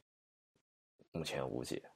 资源问题，你认为如果还有五十真的能成吗？我现在一点希望都没看到，就是大家就是新的理论啊什么的路线图啊都没有，对吧？就是完全不可能。就是核聚变永远还有永远还有五十年，对。然后啊，资源不可不可再生资源，对吧？不停的在减少，所以大家要不停的去争夺，嗯。你觉得如果地球真的变成一个风岛的话，啊，我觉得是好事，因为这样的话，人类这个社群至少有可能统一协作去脱离这个星球。然后，那如果就发生在我们这一代，你愿意？我可能不太能接受，因为 对我可能不太能接受。人呢？我可能不太能接受，因为 你有一个亿吗？我当然捐出去。你愿意？你有一头猪，你愿不愿意捐？我当然不用。我真有一头。是这样的，就是 啊，因为你的这个世界观、人生观你已经形成了，你就觉得就是你，你还是觉得自己是有个人的这种自由意志在的，至少你有这种错觉，对吧？你就不愿意，你就不愿意失去这样一个自由意志的错觉。就是我发现你的求生欲真的很强。嗯，可能是可能是因为就是你特别想好好对我活着特别想好，好活着，对，而且我希望是整个社会能让我不费力的好好活着，就是我按部就班的去完成我该干的哎我也是这样然后我就能想的好好活着。我不想去搞那么多事情，对，我就希望能有一个环境让我干比较有趣的事情就够了。对，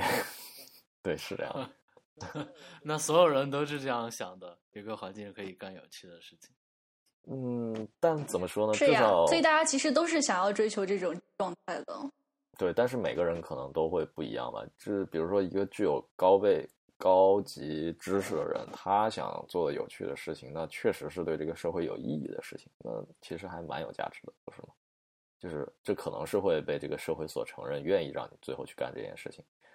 对吧？至少在一个我们现阶段比较好的社会环境下，你能达成这个目标。但是对于可能某些不具备就是很高深知识的人，他们想做那些有趣的事情，其实就是一些重复性的造轮子的行为。那很有可能这个社会永远都不可能允许他们去做这些有趣的事情，就是这是一个永远无法实现的理想。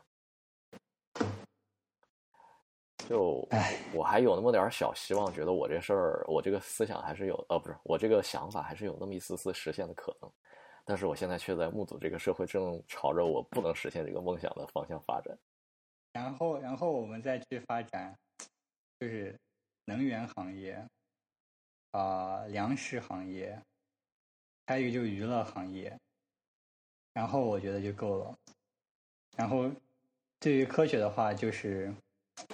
有能力和有兴趣的人搞就可以了。嗯，对，是的。但是如果大多数人都是从事那种不怎么费力的这种事情的话，那他们的社会贡献价值就会就会被其他人所鄙视，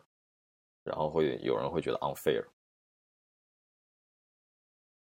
就这个社会结构还是不是很稳定，就是就就我就像我们现在总觉得，就是明星总是收入比科学家更多，就是我们觉得这不公平。但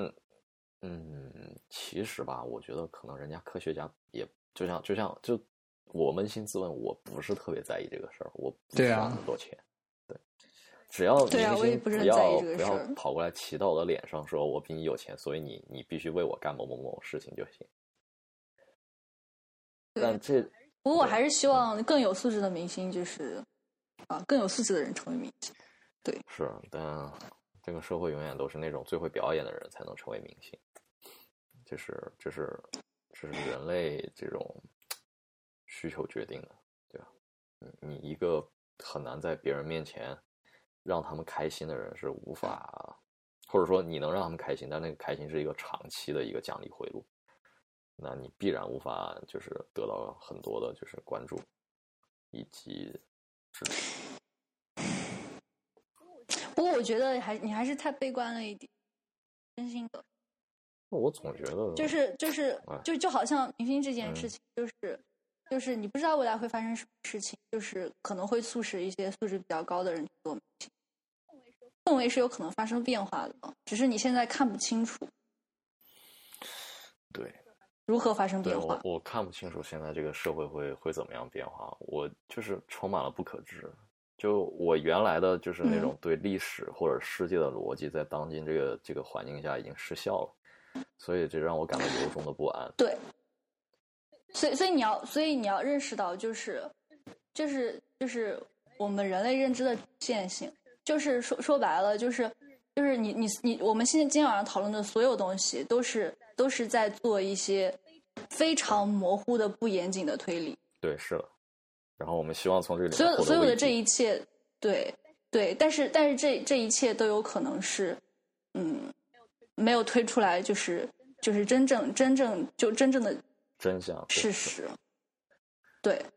就每个人都只能看到就如果如果认识到这一点的话，你还是有可能抱有希望的。就是也许你看不到，但是或许或就是或许真的会变好。所以就是无论在什么时候，我们都要抱有希望，是吧？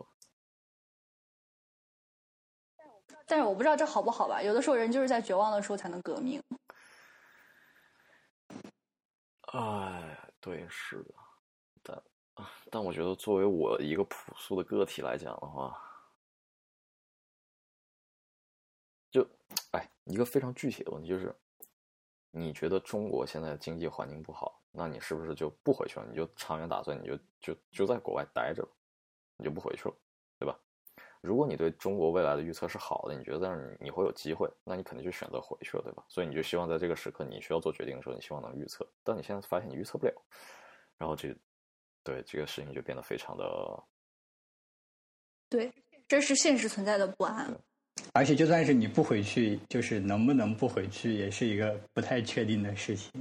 对，是，就是我我我时常会这样想，就是我我我总是觉得很多东西不可控制的。比方说，假设假设中国的经济形势就算不好了，就是你回去，可能你要的你遇到的机会，会比在美国遇到的机会更好呢？你对对，这都是不可知的，这是有可能。就是你没办法，你就是你没办法把握这件事情，但是你还是希望就是在就是在你在你够就是推出来的结论里，你选好的那个。对，是的。这其实就是我们就是。我们的一些思想思维惯性，对，所以所所以说，今天今天讨论的话题才会说，想从一个宏观上去看，它到底有没有可能变好？如果有的话，那是不是我的决策就会受到这些方向的影响？就是啊，就话说回来，其实就是想从科技上去找到一些一些解释，一些 relief，让自己对某些就你你想找到一个一些希望，对，就是。对你，你想找到一个可以触摸的东西，然后让你做这，个，比方说做回国的决定的时候，心里有点对对对，人就是希望有这种东西，因为你，因为首先第一个，政治是无法被很难被预测的，这个比科技的发展更没有脉络，因为它充满了情绪化的表达在里面。那我们就希望有一个相对来说有有内在逻辑的东西，可以让我们去做出这样的预测。然后我们就想到的是科技，那科技可以预测，然后我们就先看一下现在什么科技可以让我们去预测未来。但现在看起来也很难讲，就是感觉好像似乎科技现在也是也陷入了一个低潮期，就是没有新的变化。嗯，如果你相信蝴蝶效应的话，就是你就你说不定哪哪天哪个蝴蝶扇了一个翅膀，世界就变好了。对，但是就是复杂系统的这这种这种特性，让你就没办法去预测，所以就。你就干脆忘掉这件事情好了，你就不要抱有那种希望，就是你还是得就是至少就像哎，天气预报它本身也是一个混沌系统，然后但是我们现在至少可以预测一周以内的天气，对吧？一周以以外的我们就预测不了，那一周以内我们可以预测，那我们就希望就是至少能预测一下，对不对？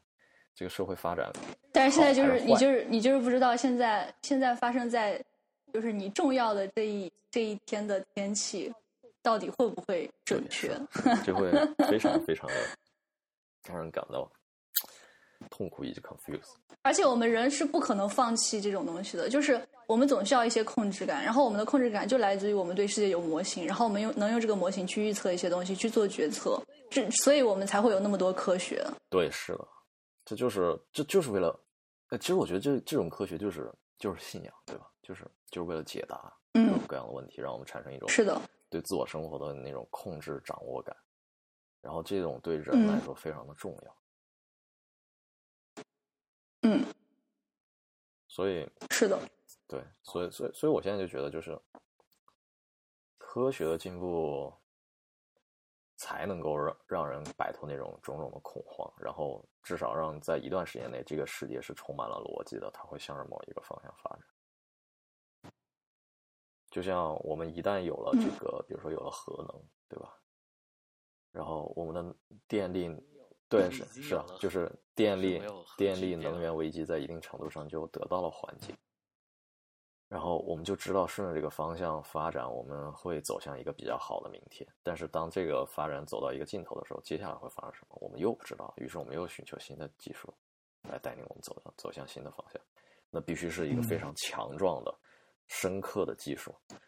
它能够从根本上改变一些东西，改变一些人类社会存在的基石，比如说能源，比如说信息交流，甚至啊、未来可能有一些我们还想都想不到的东西。对哎，对你说到这个，我想起来，好像最近也有一个新的技术，就是人造肉，你知道吗？就是用啊，就是人工合成的什么牛牛肉啊之类的。对，那个我听说了哦，我知道，我知道，十年前的事情了。啊没有十年前那个是培根味味儿的啊，，培根味儿，脂肪细胞。就是就现在这个应该是比十年前更成熟了，就是好像我我记得好像深圳就有一家就是这种的餐馆，美国应该更更有了。就是说，如果这个技术成熟的话，我们就不需要圈养牛啊这种东西了，然后我们就可以就批量化的生产这种食品。我觉得这个也是就是一种希望吧。对，那这个问题问题就来了，那些佛教徒呢，还吃不吃这种肉呢？没有杀生，教义都是可以改变的。哎，这种就不知道了。对我觉得那个教义应该是可以改变的。那这种东西又算不算猪肉呢？清蒸清这个东西又清不清蒸？这就是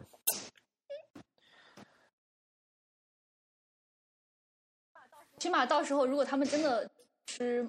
某些东西的话，那要让他们啊宗教总会不断变化就总。比现在需要养的多的少的多。对，是，而且然后养的时间久了，觉得好累啊，然后就不养，就吃吧。那我觉得，我觉得，我觉得会发生这种事情，甚至可能这个这个宗教在在某些社会过程中，它都逐渐衰落了，就不一定能影响到人。而且它的教义甚至不可能会涉及某一些方面，就是这东西以前从来没存在过，他这他教育怎么能幻想出这种东西，对吧？那个时候解释权就又在那个新时代的人们手里了。只要他们觉得这东西有利，那他们就会想办法把这东西改的能够接受，对吧？对对对，没有人会强行拒绝好生活。感谢收听本期节目。如果你对本期的话题感兴趣，欢迎写信给我们。我们的邮箱是 hi 听直聊你也可以在微博或者推特上关注 at 听指 FM。我们推荐使用泛用型播客客户端订阅收听，当然你也可以通过苹果 Podcast 或 Spotify 收听本节目。本期听指，我们下期再见。